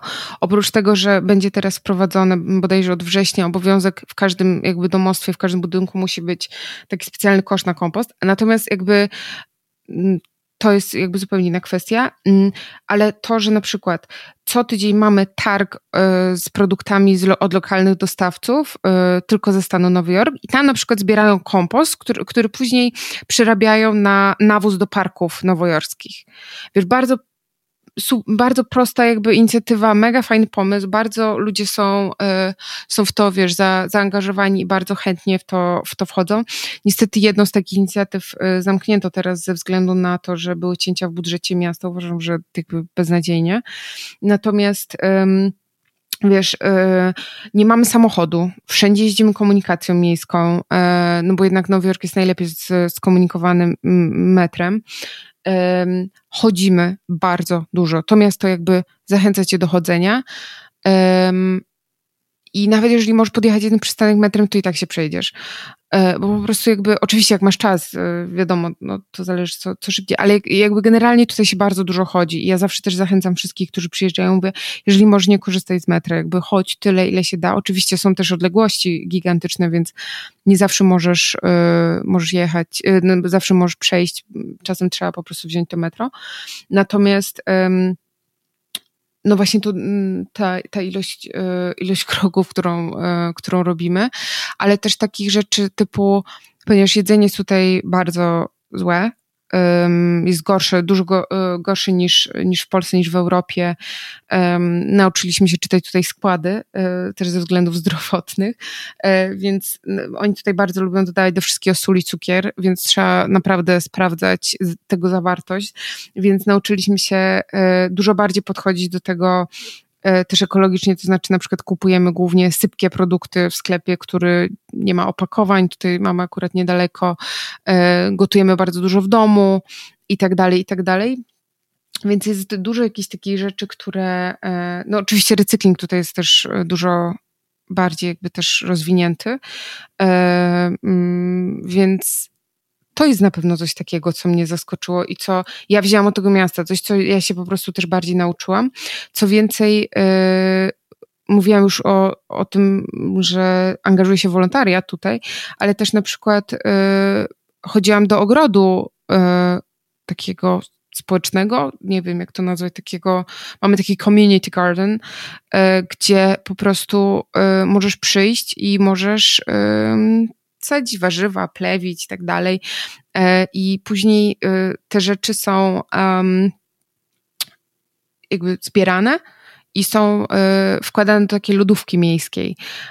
Więc jakby wiesz, jest dużo takich rzeczy, które możesz też jakby robić, żeby żeby jakoś wpłynąć lepiej na tą, na tą społeczność. I to jest też na pewno takie bardzo dla mnie ważne. Ja też szukałam takich miejsc, żeby być, poczuć się bardziej częścią tutaj jakiejś społeczności, e, ale też jakby a propos tych, tej lodówki takiej społecznej, nie wiem, publicznej, tak, to też jest ważne dla mnie to, że tutaj jest możliwość dzielenia się różnymi rzeczami, tak, jest tak zwany stooping, czyli ludzie kładą bardzo wiele rzeczy pod y, domem swoim, pod budynkiem i tak dalej. Ludzie inni sobie to biorą, czy to są zabawki dla dzieci, czy to są meble i tak dalej. Ja przyteszczyłam taki, mamy bardzo ładny stolik kawowy, przyteszczałam z sąsiedniej ulicy, więc i my też bardzo dużo takich rzeczy wystawiamy. I to jest fajny ten taki recykling takiego drugiego obiegu, tak? Ponieważ dużo ludzi potrzebuje różne rzeczy. Na przykład jak my potrzebujemy jakąś, nie wiem, drobną rzecz, bo coś tam, no to nie chcemy tego kupować na przykład, no to pytamy się na przykład na grupie sąsiedzkiej i sąsiedzkiej, w zasadzie dzielnicowej grupie. I to jest bardzo fajne. E, w Warszawie ja korzystałam bardzo dużo z takich rzeczy typu śmieciarka e, czy jakieś grupy sąsiedzkie, ale tutaj jest to trochę takie bardziej nawet powiedziałabym niezorganizowany, to znaczy jakby nie, nie, musisz tego wysyłać na grupę, robić zdjęcia, tylko na przykład właśnie wystawiasz rzeczy przed dom i wiesz o tym, że to trafia do drugiego obiegu, że ktoś to zużyje, że ktoś z tego skorzysta i tak dalej. Czy na przykład książki ludzie wystawiają i, i, i tak dalej.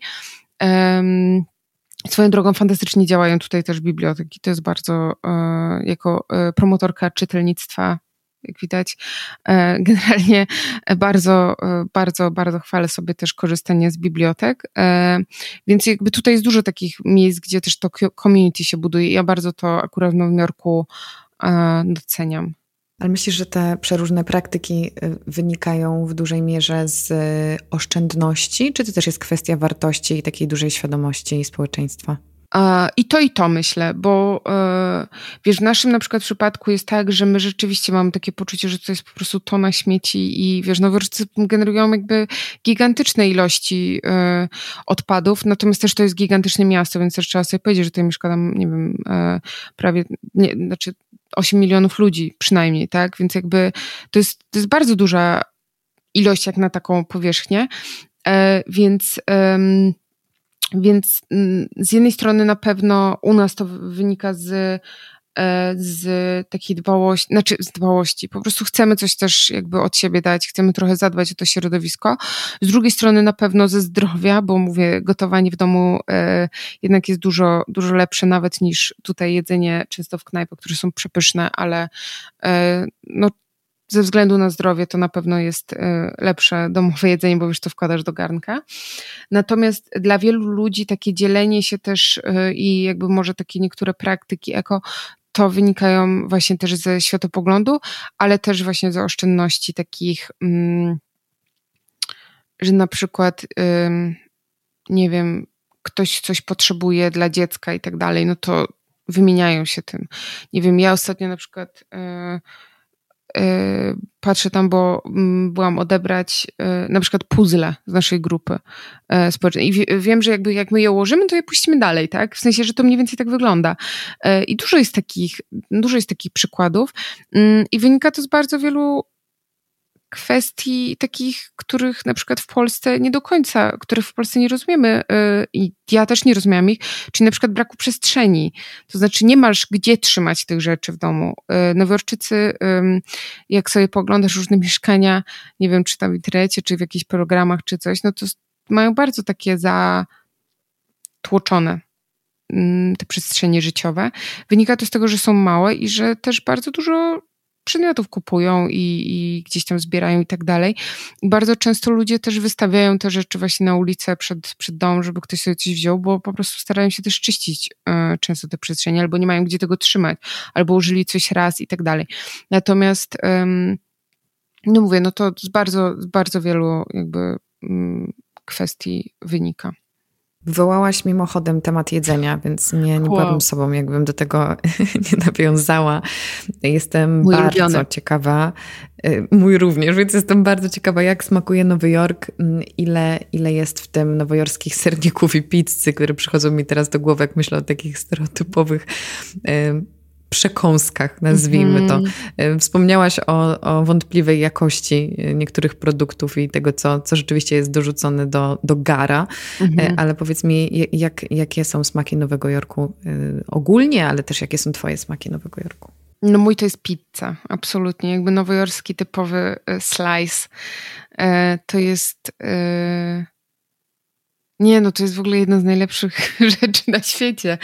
E, nie do podrobienia i nie do spotkania nigdzie indziej. Powiem a propos tej pizzy też taki, taką ciekawostkę, bo to, to jest też rzecz a propos y, wizyty w Nowym Jorku, po czym też poznać na przykład Nowojorczyka, po czym można poznać osobę spoza Nowego Jorku. I to była pierwsza rzecz, z której ja zostałam przeszkolona przez e, mojego męża, który jest e, wyznawcą pizzy, i, a już w ogóle nowojorskiej. Generalnie jakby pizzę tutaj sprzedaje się najczęściej e, na kawałki, czyli na slice'y. I Nowojorczycy mają bardzo specyficzny sposób jedzenia tej pizzy, ponieważ jest to miasto praktyczne, więc ludzie bardzo często e, jedzą idąc. Więc nie mogą się na przykład pobrudzić i tak dalej. Więc generalnie slice są dosyć duże e, i nowojorczycy jedzą je jakby zaginając je tak w taki bardzo specyficzny sposób i po prostu, żeby to wszystko się trzymało na tym. ponieważ jakby magią nowojorskiej pizzy nie tylko jest to, że smakuje w bardzo specyficzny sposób i jest zrobiona w bardzo e, konkretny sposób, e, ale jest też to, że najlepsze jest odgrzewana. I e, dlatego nowojorczycy mogą sobie spacerować z tą pizzą, bo z niej się nic nie leje, ponieważ jak masz odgrzewaną mhm. pizzę, to to się wszystko na niej trzyma. I by the way, to jest najlepsza pizza. E, bardzo często, jak e, na przykład e, jesteś w jakimś miejscu, właśnie w którym mm, serwują pizzę na slajsy, i na przykład widzisz, że jakby osoba pracująca tam bierze ten kawałek i odgrzewa go w piecu, to i słyszy na przykład, że często turyści mówią, że ale czemu nie mogą mieć świeżej, czemu ona jest odgrzewana? A oni mówią, no bo taka jest. W sensie jakby, okej, okay, czasem od razu masz z pieca pizzę, bo jak na przykład jest duży ruch, ale generalnie wiesz, jakby, że jest takie, wiesz, że no nie, no tak go sprzedajemy, tak to wygląda. I prawdę mówiąc, to jest najlepsza pizza. Ona jest w ogóle świeża, nie jest tak dobra jak ta odgrzewana, a dwa, no jakby umożliwia też chodzenie z nią, po prostu jakby nie ubrudzisz się z nią, bo nic z niej nie spada. Więc, um, więc e, to jest bardzo też taki, e, to jest bardzo nowojorskie i w ogóle pizza na slice to jest doskonały wynalazek, jak potrzebujesz coś na, na szybko zjeść. Um, jest też pizza kwadratowa, która jest bardzo też dobra, czyli masz taki square, um, po prostu um, ona jest zawsze na grubszym cieście, też jest bardzo dobra. Um, są miejsca, w których naprawdę serwują ją doskonałą. E, natomiast taki typowy nowojorski slice, no to jest taki po prostu trójkąt wycięty z takiego gigantycznego po prostu tak zwanego pie. Więc i, a, i to jest też ważne, że to nie jest e, margarita jakby w sensie um, bardzo często ludzie mówią, że chcieliby margaritę. W Nowym Jorku to jest raczej po prostu cheese slice albo regular slice. Mm. Więc to jest też takie, takie śmieszne. Też się musiałam tego wszystkiego nauczyć. Y, nie to, że się tutaj wymądrzam, że wszystko wiedziałam, y, tylko to są takie rzeczy, których się w pewnym momencie po prostu uczysz. Kolejna rzecz to są no bagle, tak? Jakby mm, to jest też tutaj bardzo, bardzo popularne um, śniadaniowo-branchowe danie. Um, jest masa miejsc, które robią je e, świetne. Jest e, Russ and Daughters, jest e, Zaybars, który może z, część osób będzie kojarzyć z tego filmu Masz Wiadomość, gdzie była taka słynna scena, gdzie Meg Ryan i Tom Hanks stali w kolejce w sklepie i ona tam chyba mhm. nie miała gotówki czy coś takiego. No, no to, to, to było właśnie dokładnie w Zaybars. Um, więc no taki klasyczny klasyczny bagel to jest cream cheese i z łososiem wędzonym. I taki tak zwany plain bagel, uh, czyli jakby możesz oczywiście wziąć tam z różną posypką, makiem, sezamem, co sobie tam życzysz, ale taki najzwyklejszy jest bardzo tutaj popularny.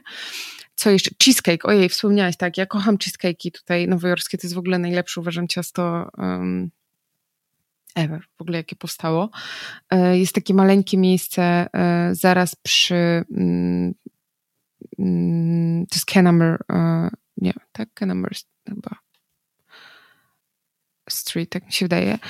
W każdym razie jest takie miejsce, które się nazywa Ellen's Cheesecake i ono było właśnie przez wiele, wiele lat też w, wymieniane w New York Times jako miejsce z najlepszym sernikiem nowojorskim.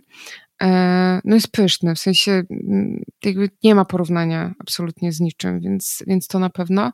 Ja kocham też e, lody i tutaj w Nowym Jorku masz je po prostu w, najróżniejszych wersjach. Co sobie zażyczysz, po prostu tutaj znajdziesz i są naprawdę najlepsze lodziarnie mm, typu na przykład Morgenstern. To jest taka po prostu lodziarnia po prostu wow, nie, że nie, nie, nie mam pytań.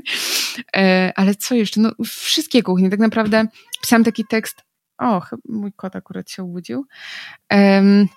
Pisałam taki tekst dla Woga o właśnie jedzeniu w Nowym Jorku, gdzie, gdzie i co jeść. E, I tak naprawdę tym mieście na, znajdziesz cały świat. To znaczy, jakby znajdziesz każdą kuchnię. Jak ja mam e, tęsknię za polskim jedzeniem, no to mm, nie robię sobie pierogów, tylko po prostu kupuję je, nie wiem, czy w karczmie, czy w pierożku, czy, mm, czy gdzieś tutaj indziej. E, I nie wiem, masz ochotę na nie wiem, żydowskie jedzenie, na indyjskie, na sushi pyszne, na e, no po prostu co sobie tylko, co sobie tylko wymarzysz, to po prostu tutaj znajdziesz. E, więc tak naprawdę mm, wszystkie smaki, ale rzeczywiście pizza to jest jakby numer jeden. Po pierwsze, zgłodniałam słuchając Cię, co pewnie nikogo nie dziwi i nie jestem jedyna. A po drugie, bardzo doceniam te tipy, bo mam wrażenie, że i ja, i nasi słuchacze mogą teraz w Nowym Jorku tam poudawać, że wiedzą, jak się gra w to miasto. Tak, ale też Więc... jakby nie jest tak, że ktoś tam Cię, ktoś się skrytykuje, jeżeli czegoś nie wiesz, tak? Ale na tak, przykład... Nie są y, przyzwyczajeni. Nie, wiesz co, jakby wydaje mi się, że też... Yy właśnie też wiedzą, że dużo osób jest skądś i, ale nawet żeby się tak czuć bardziej swojsko, nie, to tak fajnie wiedzieć takie insiderskie, wydaje mi się, rzeczy, że, że tak czujesz się bardziej właśnie tak obeznana, nie? Nawet jeżeli nie robisz tego, to przynajmniej, że wiesz o co chodzi. Słuchaj, nie wiem, czy można się czuć swojsko gdzieś bardziej niż w karczmie albo w pierożku. Zabrzmiało to naprawdę Dokładnie. rozczulająco, powiem ci. I już się podzieliłaś kilkoma adresami, które sobie można oczywiście zanotować, e, ale e, abstrahując od kategorii jedzeniowej, czy z różnych mm, adresów takich spacerowych czy kulturalnych masz jakieś takie swoje perełki ulubione? Zakładam, że Nowy Jork oferuje po prostu dziesiątki stron takich polecajek, ale jakbyś mogła wskazać takie takie miejsce właśnie na spacer, czy na spotkanie ze sztuką, mhm. E, architekturą, to, to co byś podała? Mm, znaczy, pierwsza rzecz to przede wszystkim, tak jak już wspominałam, żeby Nowy Jork zwiedzać spacerem. To jest w ogóle jakby pierwsza i w ogóle nadrzędna dla mnie zasada, bo tak naprawdę bardzo wiele atrakcji turystycznych jest za darmo. Po prostu można je zobaczyć z wierzchu, e, z zewnątrz. Więc e, bardzo, bardzo to na pewno polecam. Natomiast ja, e, ja uwielbiam. To jest mój kotek. Dla wszystkich oglądających wersję tak. wideo mamy towarzysza. Przepraszam bardzo. Ja na pewno polecam taką w sumie nietypowo turystyczną rzecz, e, którą, którą bardzo lubię. Jest to przepłynięcie się tak zwanym ferry, czyli promem. E, jest to część komunikacji miejskiej w Nowym Jorku. Kosztuje bodajże 4 dolary bilet w jedną stronę i kursuje to po e, East River, czyli między Manhattanem a między Brooklynem. E, jest tam kilka przystanków, e, kilka linii, więc jakby można sobie wybrać, gdzie, gdzie chce się popłynąć. Natomiast no, taki najpiękniejszy widok to jest rzeczywiście z Wall Street e, przepłynięcie na na przykład Williamsburg albo Manhattan, bo przepływa się pod Brooklyn Bridge, pod Manhattan Bridge, widać pięknie mm, Manhattan z tego promu i to jest jakby naprawdę, nie trzeba brać żadnych jakichś drogich turystycznych promów i tak dalej, wystarczy te 4 dolary zapłacić i się przepłynąć. Można wysiąść po drodze na przykład na Dumbo, czyli to jest ta część Brooklynu przy E, przy moście bruklińskim, który jest, no, przepiękny jest tam widok, tak? Można się przejść tym mostem, to jest na pewno bardzo takie um, no, unikalne, tak? Um, szczególnie jak myślisz o tym, że ten most um, ma ponad tam, nie wiem ile, 100 lat, czy nawet więcej e, i myślisz sobie, że po prostu budowali go bez w ogóle dzisiejszej technologii, więc to jest nie, nie w ogóle historia tego mostu jest nieprawdopodobna też tragiczna, bo bardzo dużo osób zginęło budując go, ale jakby no to jest absolutnie monumentalna e, budowla, mm, więc na pewno spacer e, mostem to jest super sprawa. E, ja bardzo lubię też pod względem, no oczywiście Central Park, jakby to jest, ale to jest, wydaje mi się... Aż dziwne, że padł dopiero teraz. Wiem, aż oczywiste. Wiesz co, bo... Mm, może dlatego, że ja mam tutaj dużo parków. Ja tak, tak często nie byłam w Central Parku, ale no jest to, jest to niesamowite rzeczywiście. Odwiedzić tą taką oazę zieleni tak naprawdę w środku tak gigantycznego miasta. E, chociaż powiem szczerze, że najf najfajniej e, Central Park wygląda też z, e, z góry. Ja na przykład bardzo często dużo osób się mnie pyta, na który wjechać punkt widokowy, tak? Y, jest ich mhm. kilka, kilka w Nowym Jorku um, i bardzo dużo osób na przykład mówi, no, że chcą wjechać na Empire State Building. E, jeżeli mam być szczera, to jest mój najukochańszy budynek w Nowym Jorku. Uważam, że jest najpiękniejszy, znaczy jeden z, y, ale tak, jest moim ulubionym, powiedzmy.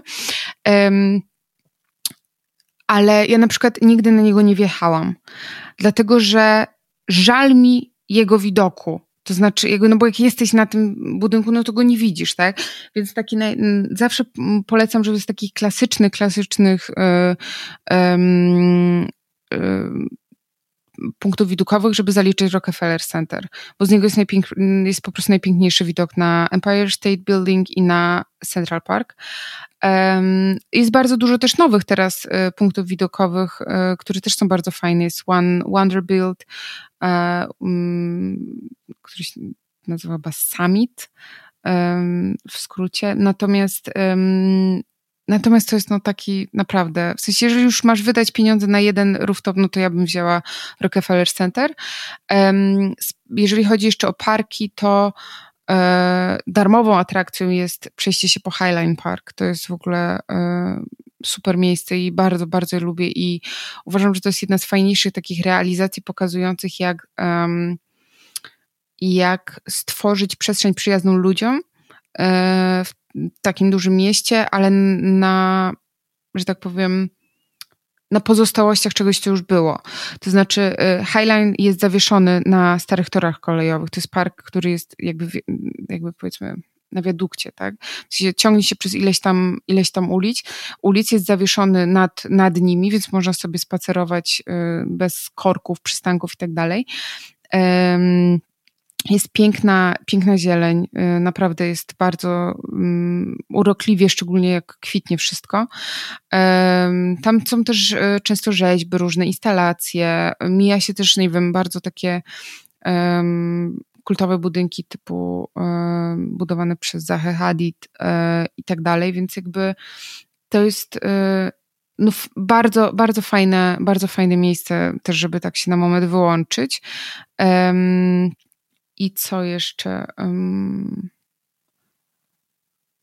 z takich, na pewno, no na pewno właśnie przepłynięcie fery na, na, na Brooklyn, żeby zobaczyć sobie ten widok. Z muzeów jakby ciężko mi powiedzieć, bo to bardzo jest, y, zależy co kto lubi, tak? Jakby część ludzi lubi malarstwo, część lubi rzeźbę, część lubi, nie wiem, sztukę współczesną, część starożytną. Natomiast takich, no, na pewno, jeżeli chodzi o budynek, no to warto zobaczyć Metropolitan.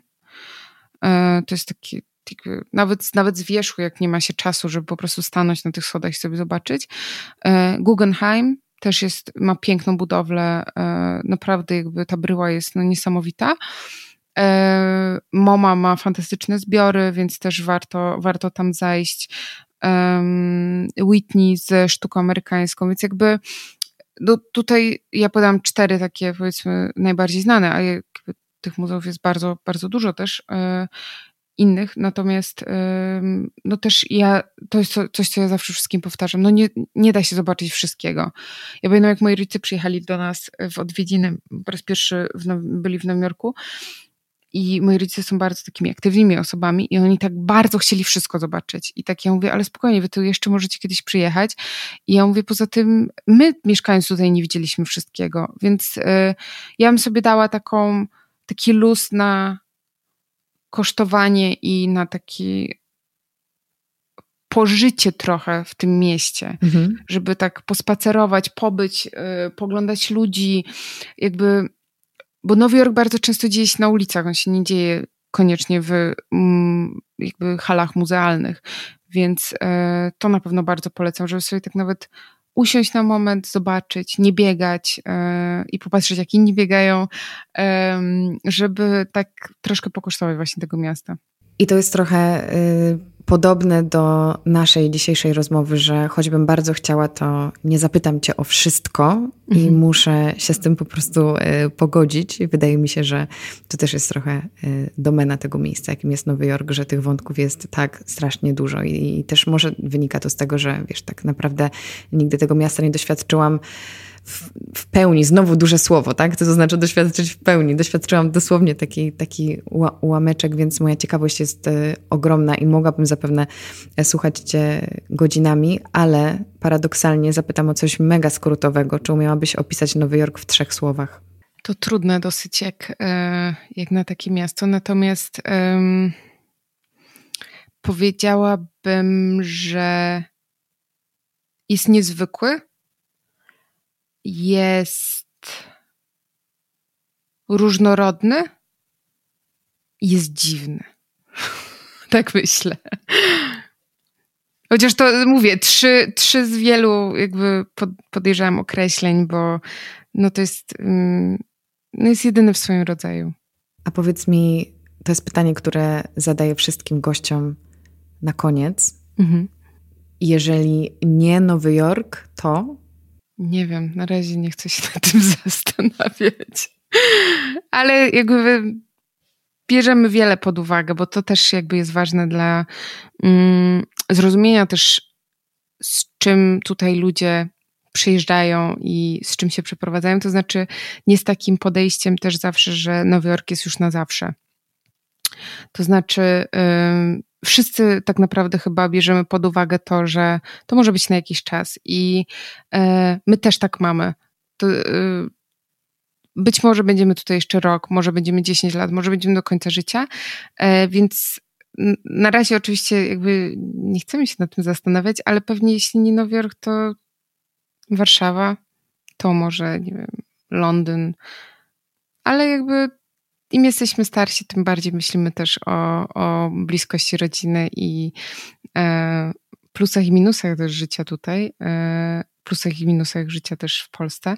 Więc jakby no to jest, to jest, wydaje mi się, że coś, co z czasem y, może ewoluować, więc zobaczymy. Łamiąc własną zasadę, zadam Ci jeszcze jedno pytanie, bo jak mówiłaś o tym, że miasto buzuje, to mhm. pojawiła mi się w głowie kolejna nowojorska sentencja, że jest to miasto, które mhm. nigdy nie śpi. Czy, czy rzeczywiście nigdy nie śpi? Czy można zaznać w Nowym Jorku takiego spokoju i ukojenia, wyciszenia i niepoddania się temu mhm. pędowi i temu, jak, jak wielkie jest e, tempo tego miasta? Mhm. E, wiesz co? E, no to pierwsza rzecz jest taka, że jak, jakiś czas temu e, chyba w New York Magazine był, był artykuł o tym, że czy naprawdę w Nowym Jorku możesz zjeść coś o każdej porze dnia i nocy. E, I była taka e, bardzo fajny, zresztą pamiętam, że był ten materiał. Mm, I okazało się, że wcale nie jest już tak do końca, że wszędzie zjesz, e, wiesz, po prostu, że są 24-godzinne dinery i tak dalej, że to nie jest takie super oczywiste. Natomiast wiąże się to między innymi z tym, że to życie nocne nie jest już może tak rozhulane, jak było kiedyś. Oczywiście Nowojorczycy, Nowojorczycy jedzą bardzo późno. E, I bardzo późno zaczynają się tutaj imprezy. Ja się śmieję, że ja nigdy tutaj na raz nie mogę dotrzeć, bo ja już o tej porze śpię. Wiesz, jak tutaj się zaczynają czasem pierwszej w nocy. No jakby nie, ja już, ja już jestem dawno w łóżku, e, więc e, to jakby rzeczywiście to miasto ma bardzo mocny ten tryb nocny włączony. Mm, natomiast e, ostatnio rozmawiałam ze znajomą i właśnie o tym, że jakby śpi to miasto mimo wszystko, bo musi się jakoś zregenerować na, na, dalszą, na, na dalszą część tygodnia, dnia i tak dalej. Do tego stopnia, że jak jechałam mm, któregoś razu mm, bardzo wcześnie e, na Manhattan, to co mnie zaskoczyło, były jeszcze zgaszone światła na Manhattan. I to jest takie w ogóle, czekałam na ten widok, bo jak jedziesz Williamsburg Bridge, no to liczysz na ten piękny widok Manhattanu oświetlonego. Ja patrzę tam w ogóle ciemno, nie? I mówię, wow. Więc jakby to miasto w jakiś sposób też się musi w którymś momencie wyciszyć. Um, oczywiście jest tak, że możesz spotkać tutaj ludzi um, o każdej porze dnia i nocy. Um, Przykład, ostatnio mm, byłam chora i typu o trzeciej w nocy zamawiałam leki żeby, z dowozem do domu, więc jakby da się, da się tutaj różne rzeczy ogarnąć. Natomiast, natomiast ja mieszkam z kolei w miejscu na, na, na tym Greenpointie, na Brooklynie, gdzie ja się że to jest trochę taka sypialnia. W sensie tutaj ludzie żyją sobie zupełnie innym tempem, że tutaj rzeczywiście możesz odpocząć, że tutaj ludzie rzeczywiście idą, e, idą spać i tak dalej, ale e, jest też dużo imprezowych miejsc oczywiście i dużo ludzi tutaj imprezuje i tak dalej, e, ale myślę, że Myślę, że już nie do końca jest tak, że to miasto całkowicie nie śpi, że y, może ma jakąś tam godzinną przerwę w ciągu, może się w ciągu nocy na, trochę. na drzemkę. Może, dokładnie. Więc, y, więc tak, ale, ale, ale buzuje, ciągle, ciągle buzuje. Ja mam taki pomysł, że po prostu nagramy część drugą, jak e, odwiedzę w końcu to miasto i, i zderzymy doświadczenia. Zapraszam. E, I wymienimy przemyślenia, więc ja Tobie, Ismena, bardzo dziękuję za Twój czas i za to, że podzieliłaś się swoimi refleksjami i opowieściami. I życzę Ci cudownego, nowojorskiego życia. Dziękuję bardzo. No i mam nadzieję, że do zobaczenia tutaj. Dzięki, do usłyszenia. Dzięki wielkie za wysłuchanie tego odcinka i całej serii Jak Żyć. Zapraszam do rozmowy w komentarzach na Spotify, na YouTubie i moim Instagramie Karolina Sobańska, gdzie czeka na Was jeszcze więcej ciekawych treści. Do usłyszenia za tydzień.